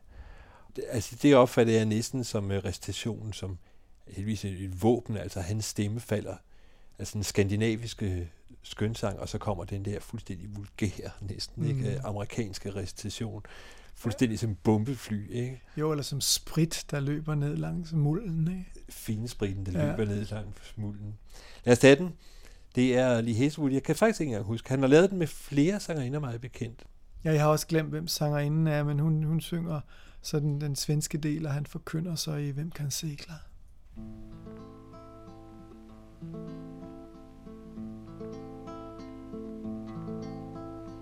Vem kan segla förutan vind? Can sail without the wind. Kan ro utan Who can row without an oar? Vem kan skiljas från vännen sin? Who can say goodbye to their love Utan att fälla tårar without crying?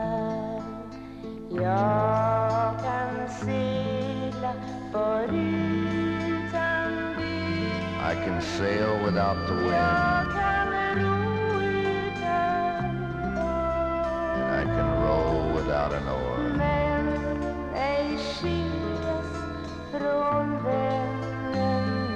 But I can't say goodbye to my love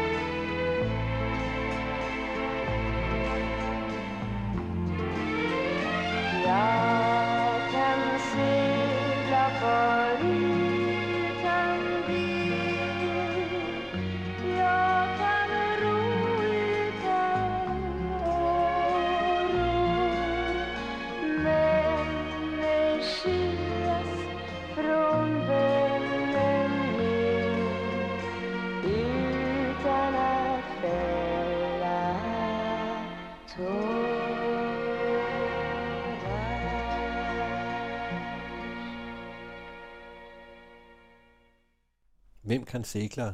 Det hedder den faktisk, også på LP'en. Ja. Af Cowboy in Sweden fra 1970.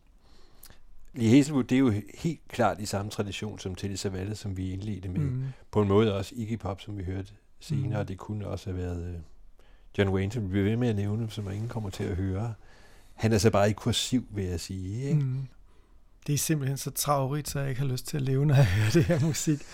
Jeg tror også, det minder mig om min mor, der senere tog sit eget liv, der en gang imellem sang det nummer for mig, når jeg skulle sove som barn. Så det, er, det bliver næsten ikke øh, mere opgivende, så jeg ser frem til at komme videre.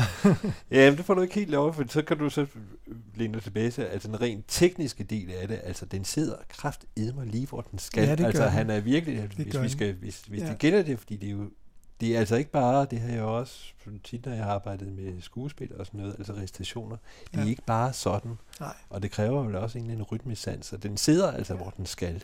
Jo, og han havde jo haft 60'erne til at øve sig, ikke? Så han, han, han kunne sit gebet. Malcolm McLaren. Ja, det er så næste skridt, og nu synes jeg, vi skal tilbage i det kokette. det kan være, vi trænger til. Den helt store posør, The Fagin of Rock and Roll. Sex Pistols legendariske manager Malcolm McLaren, der ikke nok med, at han øh, fornyede sammen med Vivian Westwood hele øh, beklædningsscenen i, i undergrunden i London i 70'erne. Han nåede endda at være manager for New York Dolls en meget kort periode. Mm, og lavede han med en plade helt i rødt. Ja, og som han fik meget kritik for i øvrigt. Mm-hmm. Men øh, og, og var også en af de første til at udbrede hiphoppen på, på Dog Soup-pladen, som Buffalo Girls, ikke er et af de numre, der er meget, meget samlet. Så, så det er en mand, der har været vidt omkring, og som alt efter hvilken vinkel man, man tager til ham, øh, vil forkaste som jordens øh, ondeste menneske og den mest opfindsomme. Øh, jeg har lige bestilt her øh, for nogle uger siden en, en ny bog om hele hans liv, og, og den er på 900 sider. Så, så den glæder mig meget til at læse, blandt andet om hans jødiske bedstemor, som han sov i samme seng med, indtil han var 20. Så, så der er en bizarre fortælling her bagved. Men det, jeg elsker ved det nummer, som jeg har valgt, nu lige Hazelwood var dit valg, Malcolm McLaren er mit, det er, det var fra en plade, han lavede i 1994, som selvfølgelig modtog dårlige anmeldelser og latterliggørelse. En plade, der hed Paris, altså Paris, som han oven i købet fik udgivet på Vogue, altså modebladet Vogue, at de oprettede et pladeselskab til Malcolm, så han kunne udgive den her plade. Og det var en, en hyldesblad til Paris, byernes by, hvor han øh, formåede at få Catherine Deneuve med og François Hardy, øh, nogle af de helt store stjerner i Frankrig, til at, at, at, at synge og recitere på den her plade. Det nummer, jeg så har valgt fra pladen, det nummer, der hedder Driving into Delirium, som er et nummer, hvor han slipper sin indre øh, connoisseur løs. Samme person, som man i filmen The Great Rock and Roll Swindle kan se øh, løbe rundt øh, på fuldstændig teatralske manér øh, overbevise alle, alt og alle om, om, om sin fortrinlighed. Og her er han så sluppet løs i Paris, hvor han ligesom har en fantastisk fortælling om byen, som han oplever den, og jeg synes egentlig bare, at vi skal høre Driving into Delirium. We walked those streets until we were too drunk to know which corner to turn. Driving ourselves into delirium. I then emerged with a message of seduction for Monsieur Santi. Paris, the scent of dreams. Perfume is the jazz-drenched scent of this city. We will wreck this world and bring to light those forgotten desires. Building a house you cannot not fall in love. It's getting late, very late. Almost dawn and I must go home. The flowers prepare to take their revenge. And as they die, they raise a fanfare. Bye bye. Bye bye. Desperate, searching and trying to grasp a last kiss, a most erotic death occurs inside of me. Filling a room with all the flowers she can find, she commits the ultimate erotic suicide.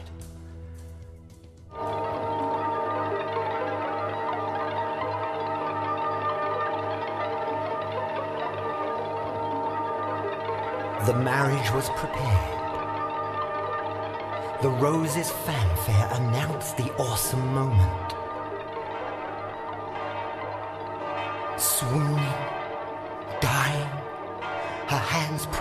Tighter and tighter to her heart.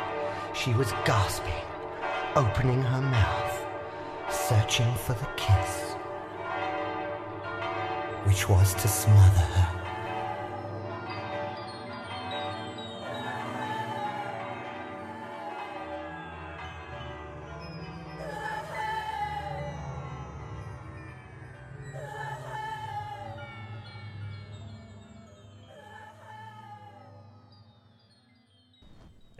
Som det var at høre, at uh, Lee Hazelwood han er fra USA, så er det jo meget let, selvom det så var en plade, der hedder Paris. Og høre, det var en englænder, Ja. der var ved mikrofonen her, ikke? Jo, og det her, det er jo Malcolm McLaren på, på bedst og værst. Ikke? Altså hans lyriske åre her, Building a house you cannot fall in love in, she commits the ultimate erotic suicide. Altså det er jo så skabagtigt, så fabulerende, så poserende, som noget kan være. Og, altså, jeg havde det held i, i år 2000 at blive inviteret øh, til en øh, session med ham for 30 mennesker på Hotel Plaza, øh, da han var i Danmark på et tidspunkt, og, og, og opleve en aften med ham øh, sådan i meget nært selskab, kun med en række indbudte. Og altså, om man kan lide ham eller ej, han har jo betydet vanvittigt meget for, for britisk kultur. Han har jo stået for nogle af de her helt centrale begivenheder, man mm. ikke kan lave om på. Han var ikke så meget manden, der opfandt Sex Pistols. Han var manden, der sammensatte elementerne og lod det ske. Og så ellers stod nok provided cash from chaos. Han stillede jo også op som borgmester. Jeg mener, det var i, jeg kan ikke huske, om det var i slutningen af 90'erne eller 2000, men, men historien om hans liv er jo, er jo en, en, som vi har nogle skikkelser herhjemme, Glistrup, øh, Spis, øh, Jens Jørgen Thorsen, altså det er mennesker, man, man ikke kan komme udenom, der har betydet så meget for engelsk selvforståelse også. Øh, og han skabte sig så mange fjender, øh, men han har også skabt et blivende eftermale, øh, som, som den her, øh, man kunne næsten sige, det, det, den her folkeforfører. Det er meget skægt, den måde, han reciterer på. Altså, vi er jo enige om, at en god recitation, den skal jo påfaldende nok være teatralsk. Mm. Altså, det er sådan lidt, når hvis man hører nogle af de nye radiostationer, så tror folk, at de, man bare kan snakke. Ja. Men det er jo ikke, der skal jo kun, vi taler jo også en form for kunstsprog lige nu. Altså, vi taler jo radiostemme eller sådan, ikke? Så kan man så se, at det, det teatralske, det kan jo så udmønte sig i to forskellige måder. Altså dels, hvad vi kalder for Teddy Savalas tradition, som egentlig er meget neutral, eller ligesom lige Hazelwood før, ikke? Og så den virkelig skuespiller teatralske ting, og det er jo den Malcolm McLaren, han bruger ja, her, ikke? Jo, det er det manierede. Ja. Jeg nævnte tidligere, at det egentlig er at det er påfaldende, at virkelig altså stort set alle de store, der er mange skuespillere selvfølgelig, der gør sig. Det er logisk, at øh, de, de lærer jo sådan noget, så at sige. Ikke? Men der er jo så også altså, de store sanger. Og en, som jeg simpelthen pine død vil have med, altså det er David Bowie. Mm. Og så har han i grunden ikke lavet særlig meget recitation. Mm. Han burde jo gøre det, altså, også altså han var jo også skuespiller, mm. og det ligger meget til ham, og netop det teatralske. Men øh, først så, så foreslog jeg øh, prologen til Diamond Dogs. Den sagde du, det er for meget prolog. Ja, altså Future Legend, den, den er lidt svær at slutte på, fordi den jo decideret er åbningen af Diamond Dog, så det er mm. ligesom, man bliver snydt lidt, fordi så stopper vi nummeret der, hvor det egentlig starter. Mm. Men, øh, men det er jo sådan, vi snakker jo lidt frem og tilbage med nogle af de her numre, for der er også så mange muligheder. Men nu har du så valgt noget, noget helt andet, og nu kan du så fortælle, hvorfor. Ja, det er fra øh, den plade, som ikke er så elsket. Altså Bowie er næsten efterhånden blevet synonym med Berlin-trilogien, mm. som han lavede sammen med Brian Eno, men der er egentlig, der folk de glemmer, at i midten af 90'erne, så kom uh, Brian Eno og Bowie, så søgte de sammen igen og lavede en voldsom eksperimenterende, må nogen også sige, voldsom rodeplade, det hedder mm. First Outside. Og der er nogle recitationer i. Altså, det, de var meget, også Berlin-pladen, det ved du alt om, altså, hvor de jo virkelig også eksperimenterede altså helt grænseløs. Men det gjorde de altså også her. Der var, jeg tror nok, grundbetingelsen var, at de skulle gå i studiet, uden at have nogen idéer. Jeg mener, at, at den samlede indspil, altså de nåede at indspille 10 timer eller sådan noget. Altså, mm. der findes 10 timers indspilning, og det blev så en plade på halvanden time, den er frygtelig lang. Ikke? Men øh, der reciterer Bowie, men altså typisk for ham, så har han jo så også fuldstændig manipuleret sin stemme, så det lyder som, ja, jeg kan ikke rigtig sige det mere præcis end, jeg ved ikke hvad.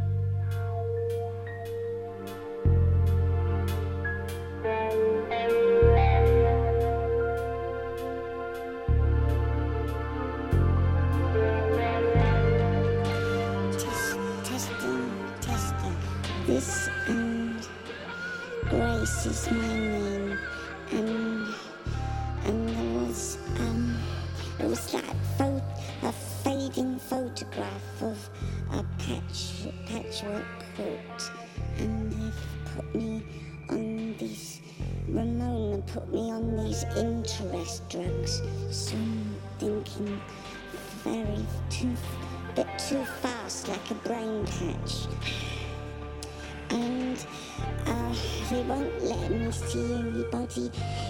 If I want to sometimes, and I ask, I can still hear some pop popular musics and aftershocks. I've been watching a television of uh, in the homelands.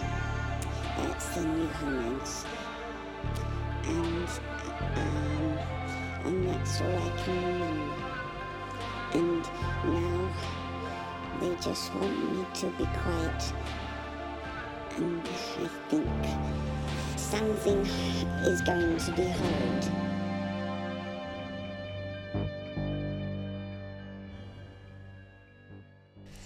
Jeg havde haft øh, pladen længe, før det fandt ud af, at det rent faktisk er David Bowie, der lægger stemme til her. Ja, nej, det synes jeg godt, man kan høre. Altså, mit problem med det her nummer, det er, at det minder mig lidt for meget om Laughing Gnome.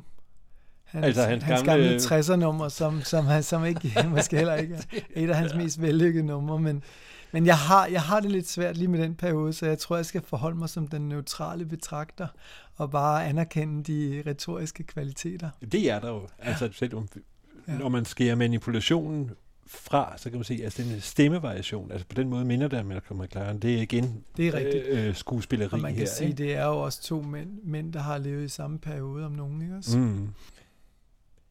Nu er det ikke noget med fikse overgang, men her er der virkelig oplagt, fordi det- jeg kan se, at det, det peger direkte. Der er i hvert fald Ja. beslægtethed med, Ja. med de to næste. Ja, det er der. Og den næste, det er Sakamoto, multimusikeren, øh, og David Sylvian, som har haft en lang og forholdsvis glorværdig karriere inden for, for art-rocken.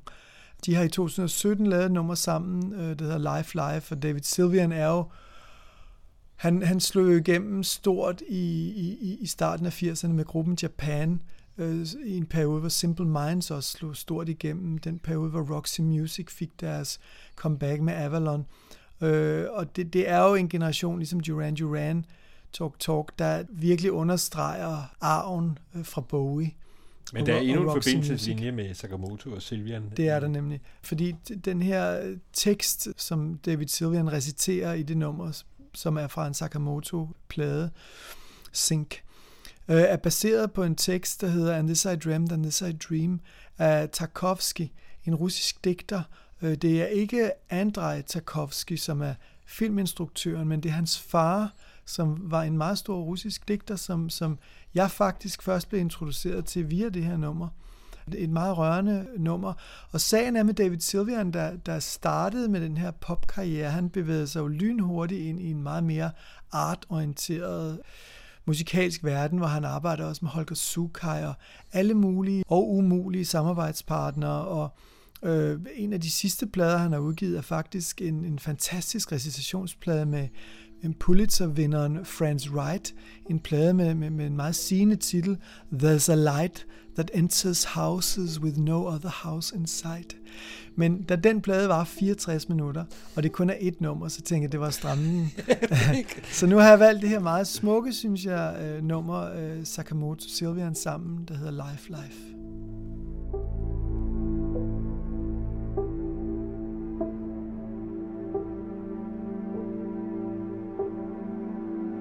This I dreamt, and this I dream. And sometime this I will dream again. And all will be repeated, all be re embodied. You will dream everything I have seen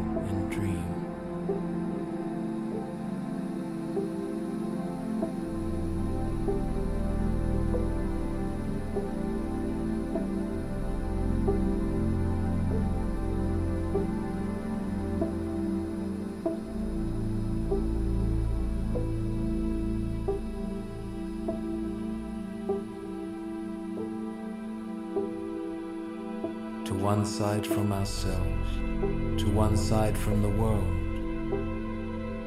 Wave follows wave to break on the shore. On each wave is a star, a person, a bird, dreams, reality, death,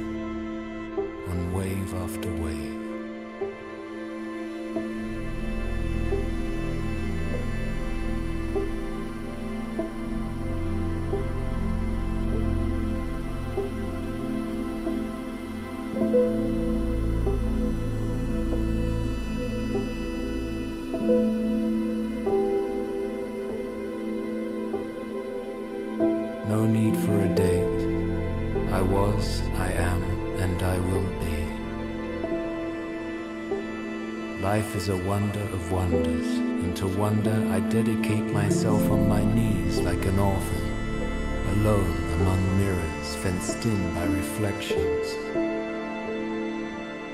Cities and seas iridescent intensified.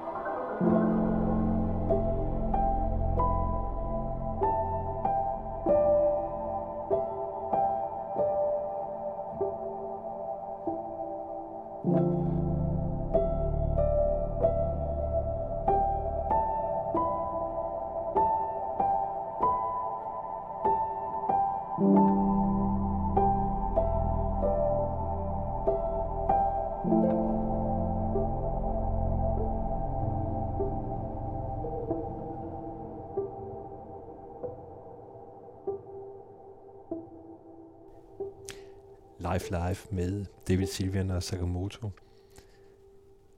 Du nævnte lige, at han, David Silvian, han, der kan man også tale om, altså manden har en blandet landhandel, en pladeproduktion bag sig. Mhm.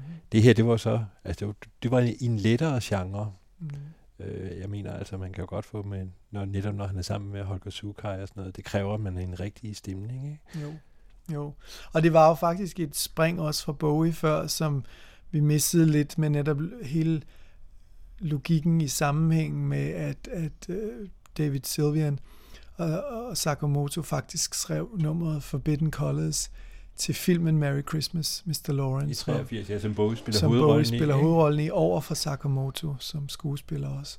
Så, så, så det var den lille, hvad hedder det, krølle, vi, vi, vi kom fra før. Og sangnumrene med David Sylvian er jo også, altså de Ja. ligger jo også tæt på en del af Bowie også. Ikke?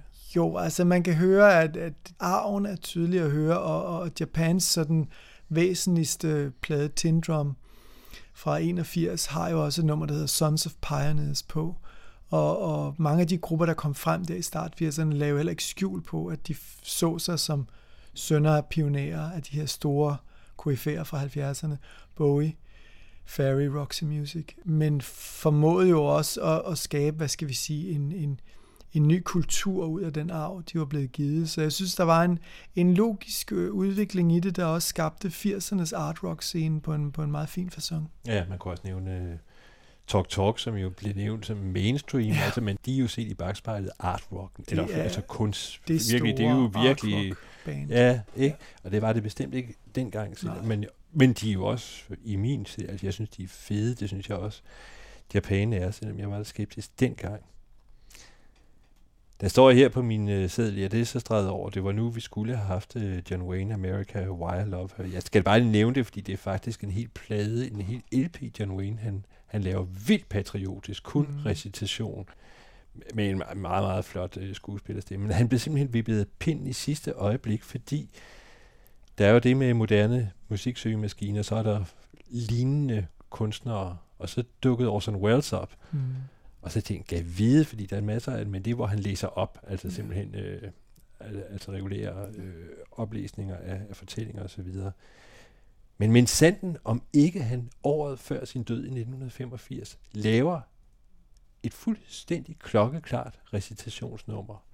Og nu synes jeg virkelig, man skal altså simpelthen øh, læne sig tilbage, eller med rettere sagt, man skal rejse sig op og så gøre honør, fordi større bliver det ikke end øh, Orson Welles og I know what it is to be young.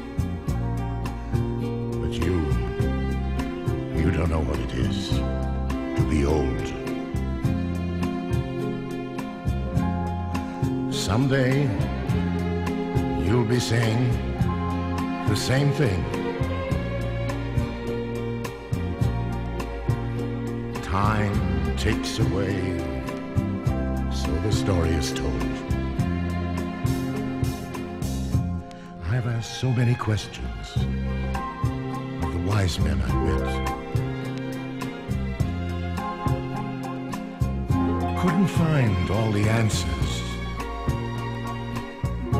No one has as yet. There'll be days to remember, full of laughter and tears. After summer, comes winter, and so go the years.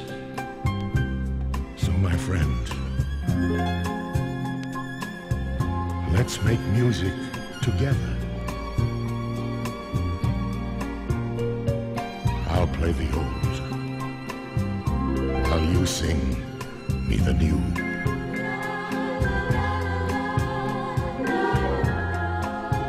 In time, when your young days are over, there'll be someone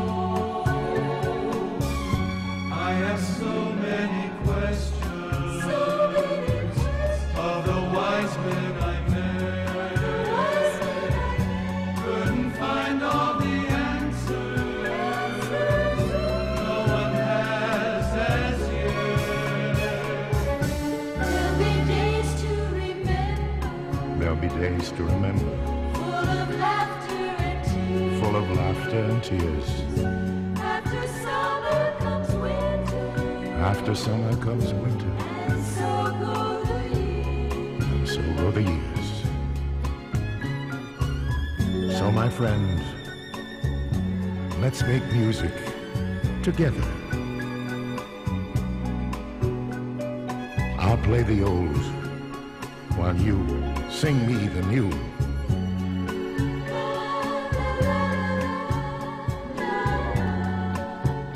In time, when your young days are over, there'll be someone sharing their time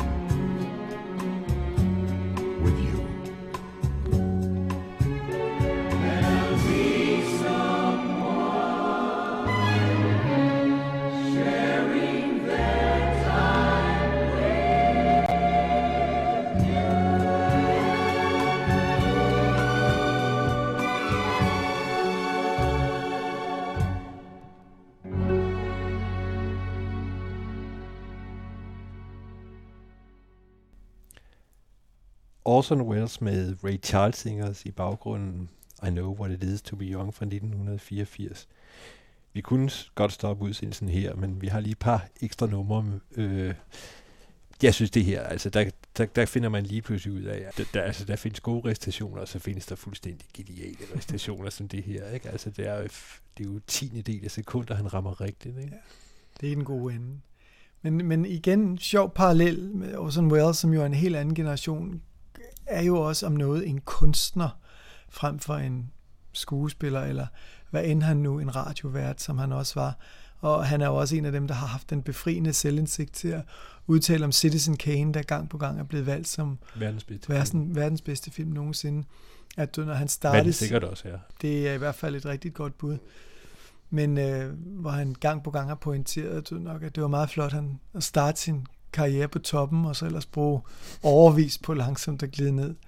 Men øh, jeg kan huske lige omkring, øh, da punken øh, dukkede op, hvor jeg jo var, var i min i min pubertet øh, og, og begyndte at stå hvad, træde et til et øh, med, med verden. Der kan jeg huske, der var en, han lavede en film, F for Fake, på dansk hedder den F for Fup, som, øh, som jeg var inde og se øh, i Dagmar, mener jeg det var, i 5 eller 77. En film, der spillede igen på en kunstskandale, så vidt jeg husker, men hvor han startede med at åbne med at tale direkte til mm. beskueren, øh, til publikum, og, og så starter filmen ellers, og, og, og i starten siger han, hvad de, hvad de i den næste halvanden time skal se, er historien om. Og da den så slutter, så siger han, ja mine damer og herrer, men nu varede filmen jo en time og 40 minutter. Så hvad de sidste 10 minutter, om det er sandhed eller fup, det må de sig selv afgøre. Så han er igen den her verdensmand, der formår at, at, at, tage en, en globus og dreje den på fingeren og lade den stoppe et tilfældigt sted, hvor folk sig selv må, må konkludere. Og så Orson Welles i min optik er også en af de store, ikke bare fysisk, som han jo var. Ja, det er Jeg så jo et besynderligt program på Sverige 1 eller 2 for en del år siden, om hans sidste dage, hvor han boede i en lille spansk by, hvor han åbenbart er begravet i et privat hus i baghaven, hvor de havde opsøgt de her mennesker, der havde med ham at gøre, hvor han hver dag var nede og købe den mest fittede øh, ragu, øh, man overhovedet kunne få, for simpelthen at, overhovedet føle mæthed i det her enorme lame. Men det var en helt anden historie. Men Orson Welles er en mand, der er højt på min liste over kunstnere, så jeg synes på en måde, det var en, en fin måde ligesom at, at, at binde sløjfe på hele den her lige Hazelwood, uh, Telly Savalas uh, garde af ældre mænd uh, i forhold til, de, til mange af de nye, vi har, vi har været inde over. Det er jo ikke kendt, det her nummer, og jeg, jeg kendte det i hvert fald ikke og så er det ikke kendt. Nej. Men jeg tror, det hænger sammen med, at det udkommer altså i 1984, året før han dør. Ja. Hvis det var kommet i 1994, der kom jo lige pludselig den der med ældre mennesker og erfaring og sådan noget. Det er ja. jo det, han besynger, eller betaler, ja. det er et dårligt ord, men ja. altså, det er det, han gør. Altså, det har jo været fuldstændig umoderne i 84, ja. det her nummer, ikke? Jo, altså man kunne sige, det kan godt stadigvæk måske have slået selv 90'er-generationen som lidt plader nostalgisk, men, men det er jo den modus, det foregår i. Det er jo, det er jo den øh, feeling, den øh, verdens fjernhed, som han synger fra, der skal musiceres på den måde. Så jeg synes, det er helt fantastisk. Det blev et hit i Tyrkiet, kan jeg se gennem, okay, gennem den. Der, også, der findes faktisk en tyrkisk øh, oversættelse af nummeret. Jeg har planer om at lave en dansk med en kunstner, som vi skal høre lige om lidt, men øh, mm. lad det være. Vi skal have en af dine klassiske helte. Vi skal faktisk have mit sidste valg, og, mm. og når det nu er det sidste valg i en, i en så lang og omfangsrig kavalkade af recitationsnumre, så måtte det næsten ende med Richard Jobson, den muligvis mest glemte mand i rockmusik nogensinde. En figur, der startede i slut 70'erne med at være sanger i punkbandet The Skids, et skotsk band, der rent faktisk fik et top 10 hit men som lynhurtigt øh, skilte sig ud fra mængden ved blandt andet at gå i three-piece suits og have nogle meget bizarre holdninger til punkens æstetik i al almindelighed. Men han øh, lavede fra 81, eller fra 80 faktisk, til 87, en række indspilninger, der blev udgivet af det samme label, som jeg indledte med at tale varmt om, øh, Le Disque du Crépuscule, det her belgiske art label, hvor han øh, gennem 80'erne udgav fem øh, sammenhængende spoken word plader. Han debuterede på et kassettebånd uh, From Brussels with Love i 1980, og så det nummer, jeg vil spille nu, er hans første sådan vinyl øh, indspilning i, i, i den sammenhæng på Fruit of the Original Sin-pladen, som vi også har hørt uh, Next Best Thing to Death fra med Winston Tong. Hans nummer er en improvisation over en Marguerite Duras roman og film, der hedder India Song.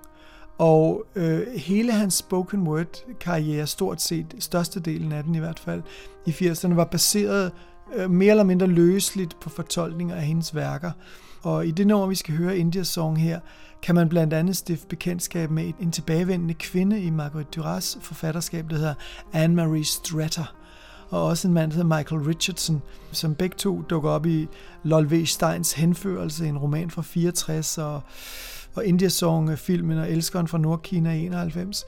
Så, så hvad Jobson gjorde, var at lave en fuldstændig politisk ukorrekt skotsk rendering af en af fransk øh, litteraturs måske sværeste kunstnere overhovedet.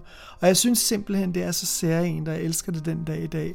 Jeg har egentlig ikke mere at sige om det, men vil nu overlade lytteren til en, en syv minutters øh, recitation af India Song for Richard Jobsons stemme og Virginia Asleys flyl.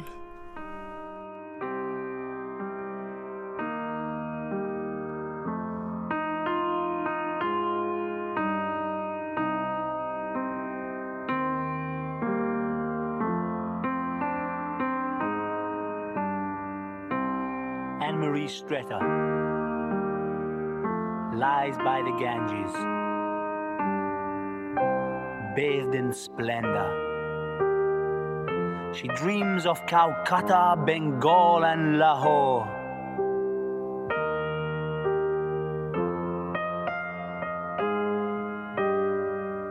Anne Marie Stretter weeps by the Ganges, such beauty. in the garden of the French embassy.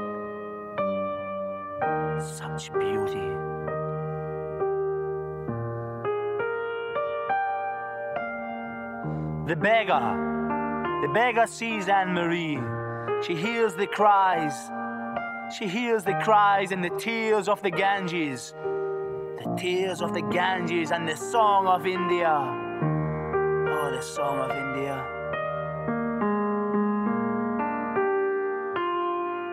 The beggar hides in the garden, the garden of the French embassy. She waits, waits to see. She waits to see India. Oh, India. The beggar waits to see India.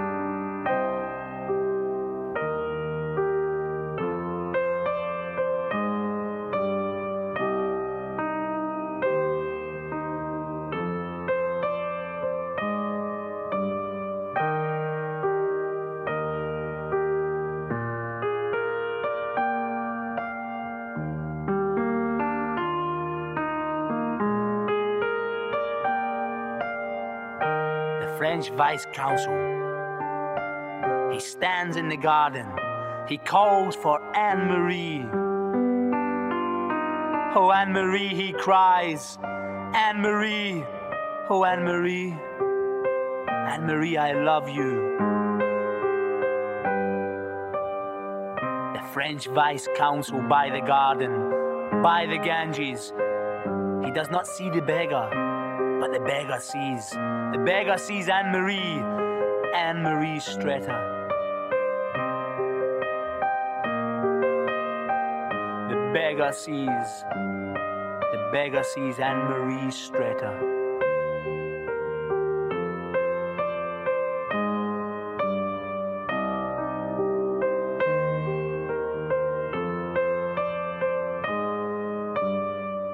Anne Marie Stretter.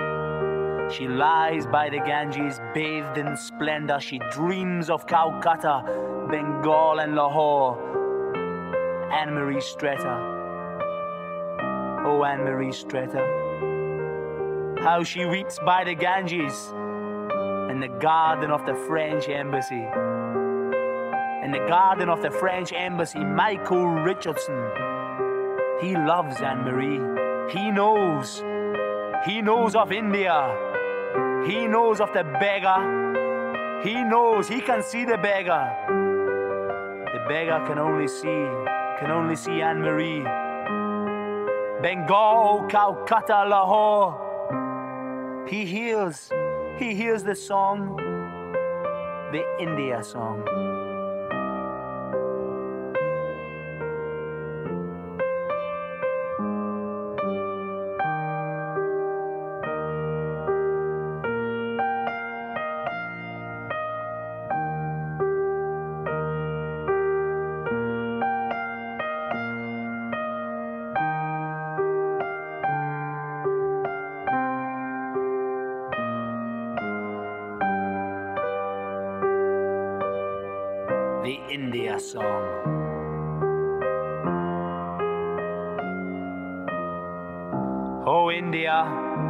Oh, India, I love you.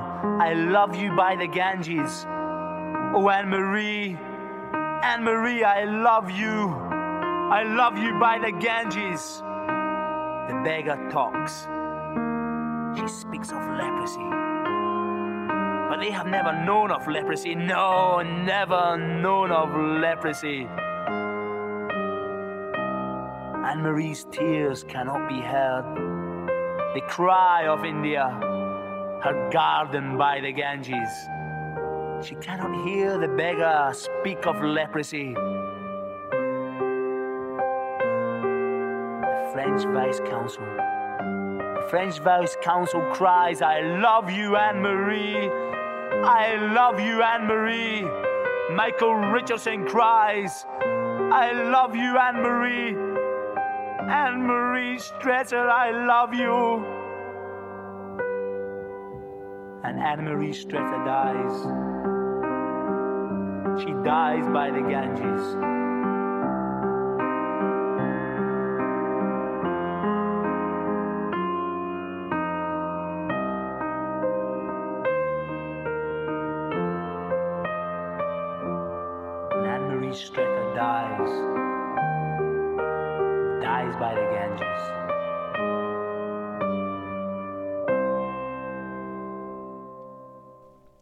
Richard Jobson, India Song fra 1981. Vi skal lige sige, det er altså ikke en eller anden skramlet kopi, vi har fundet på det yderste af YouTube. Altså sådan, Sådan lød den. Sådan Sådan, lød det. i Ja. 1981. Det har ikke været tilstræbt. Jeg tror simpelthen ikke, han har haft Nej, råd til og, mere. og han, øh, samme år kom den med på hans øh, første solo spoken word plade, der hed The Ballad of Etiquette, og der var den blevet genindspillet, hvor den lød meget bedre, men den har slet ikke samme dynamiske fortolkning med, nej. Mm, mm, mm. Så jeg valgte den oprindeligt fra, fra, fra den her Fruit of the Original Sin.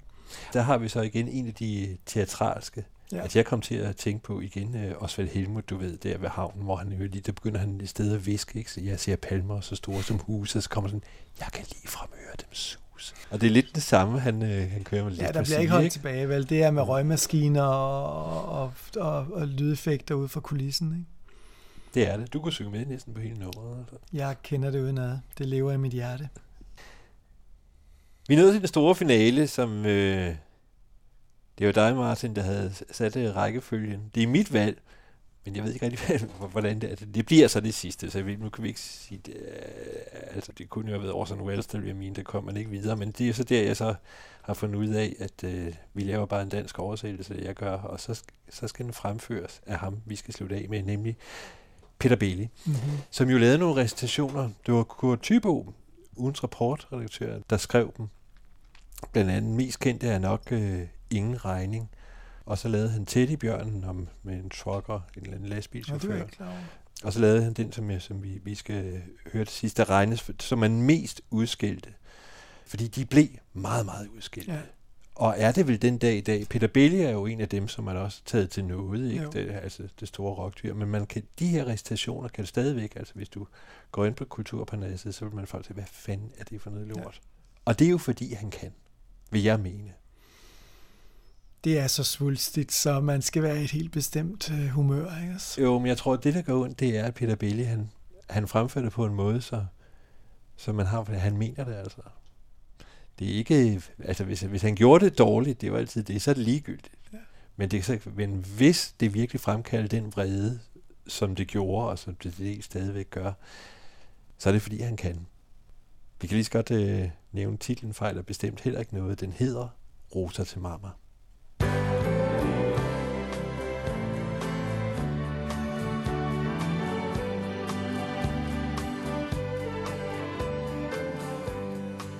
Jeg stod med et par fridage, og jeg tænkte mig at køre ned til en ven i Hamburg.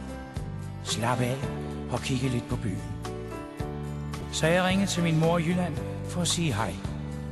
Hun sagde, kommer du her forbi, min dreng? Og jeg svarede, jeg har dårlig tid nu, mor, men vi ses om et par uger. Da jeg senere kørte igennem en lille by, slog det ned i mig.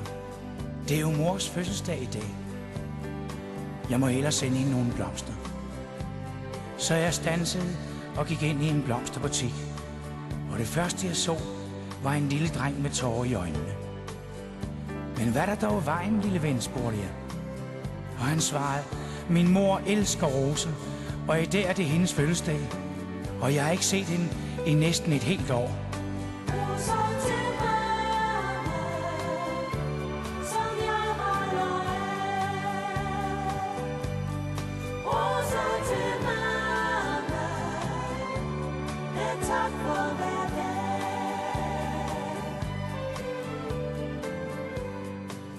Fortsatte.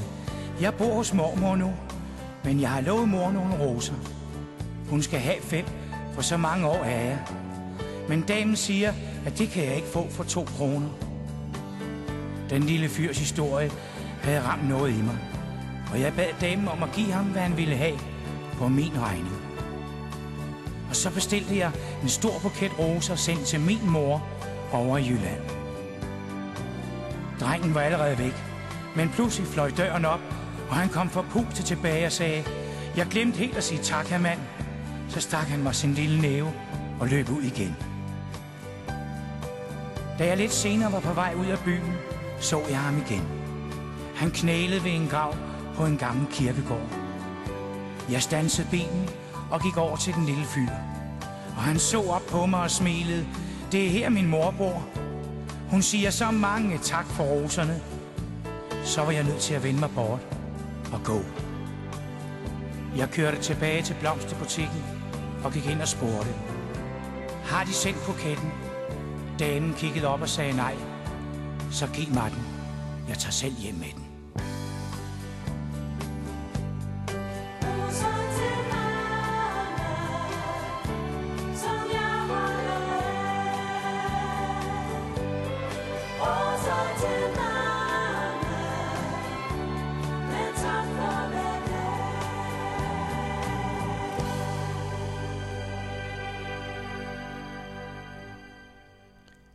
Peter Belli og hans roser til mamma fik lov at afslutte Martin Hall og Søren E. Jensens gennemgang af recitationssange.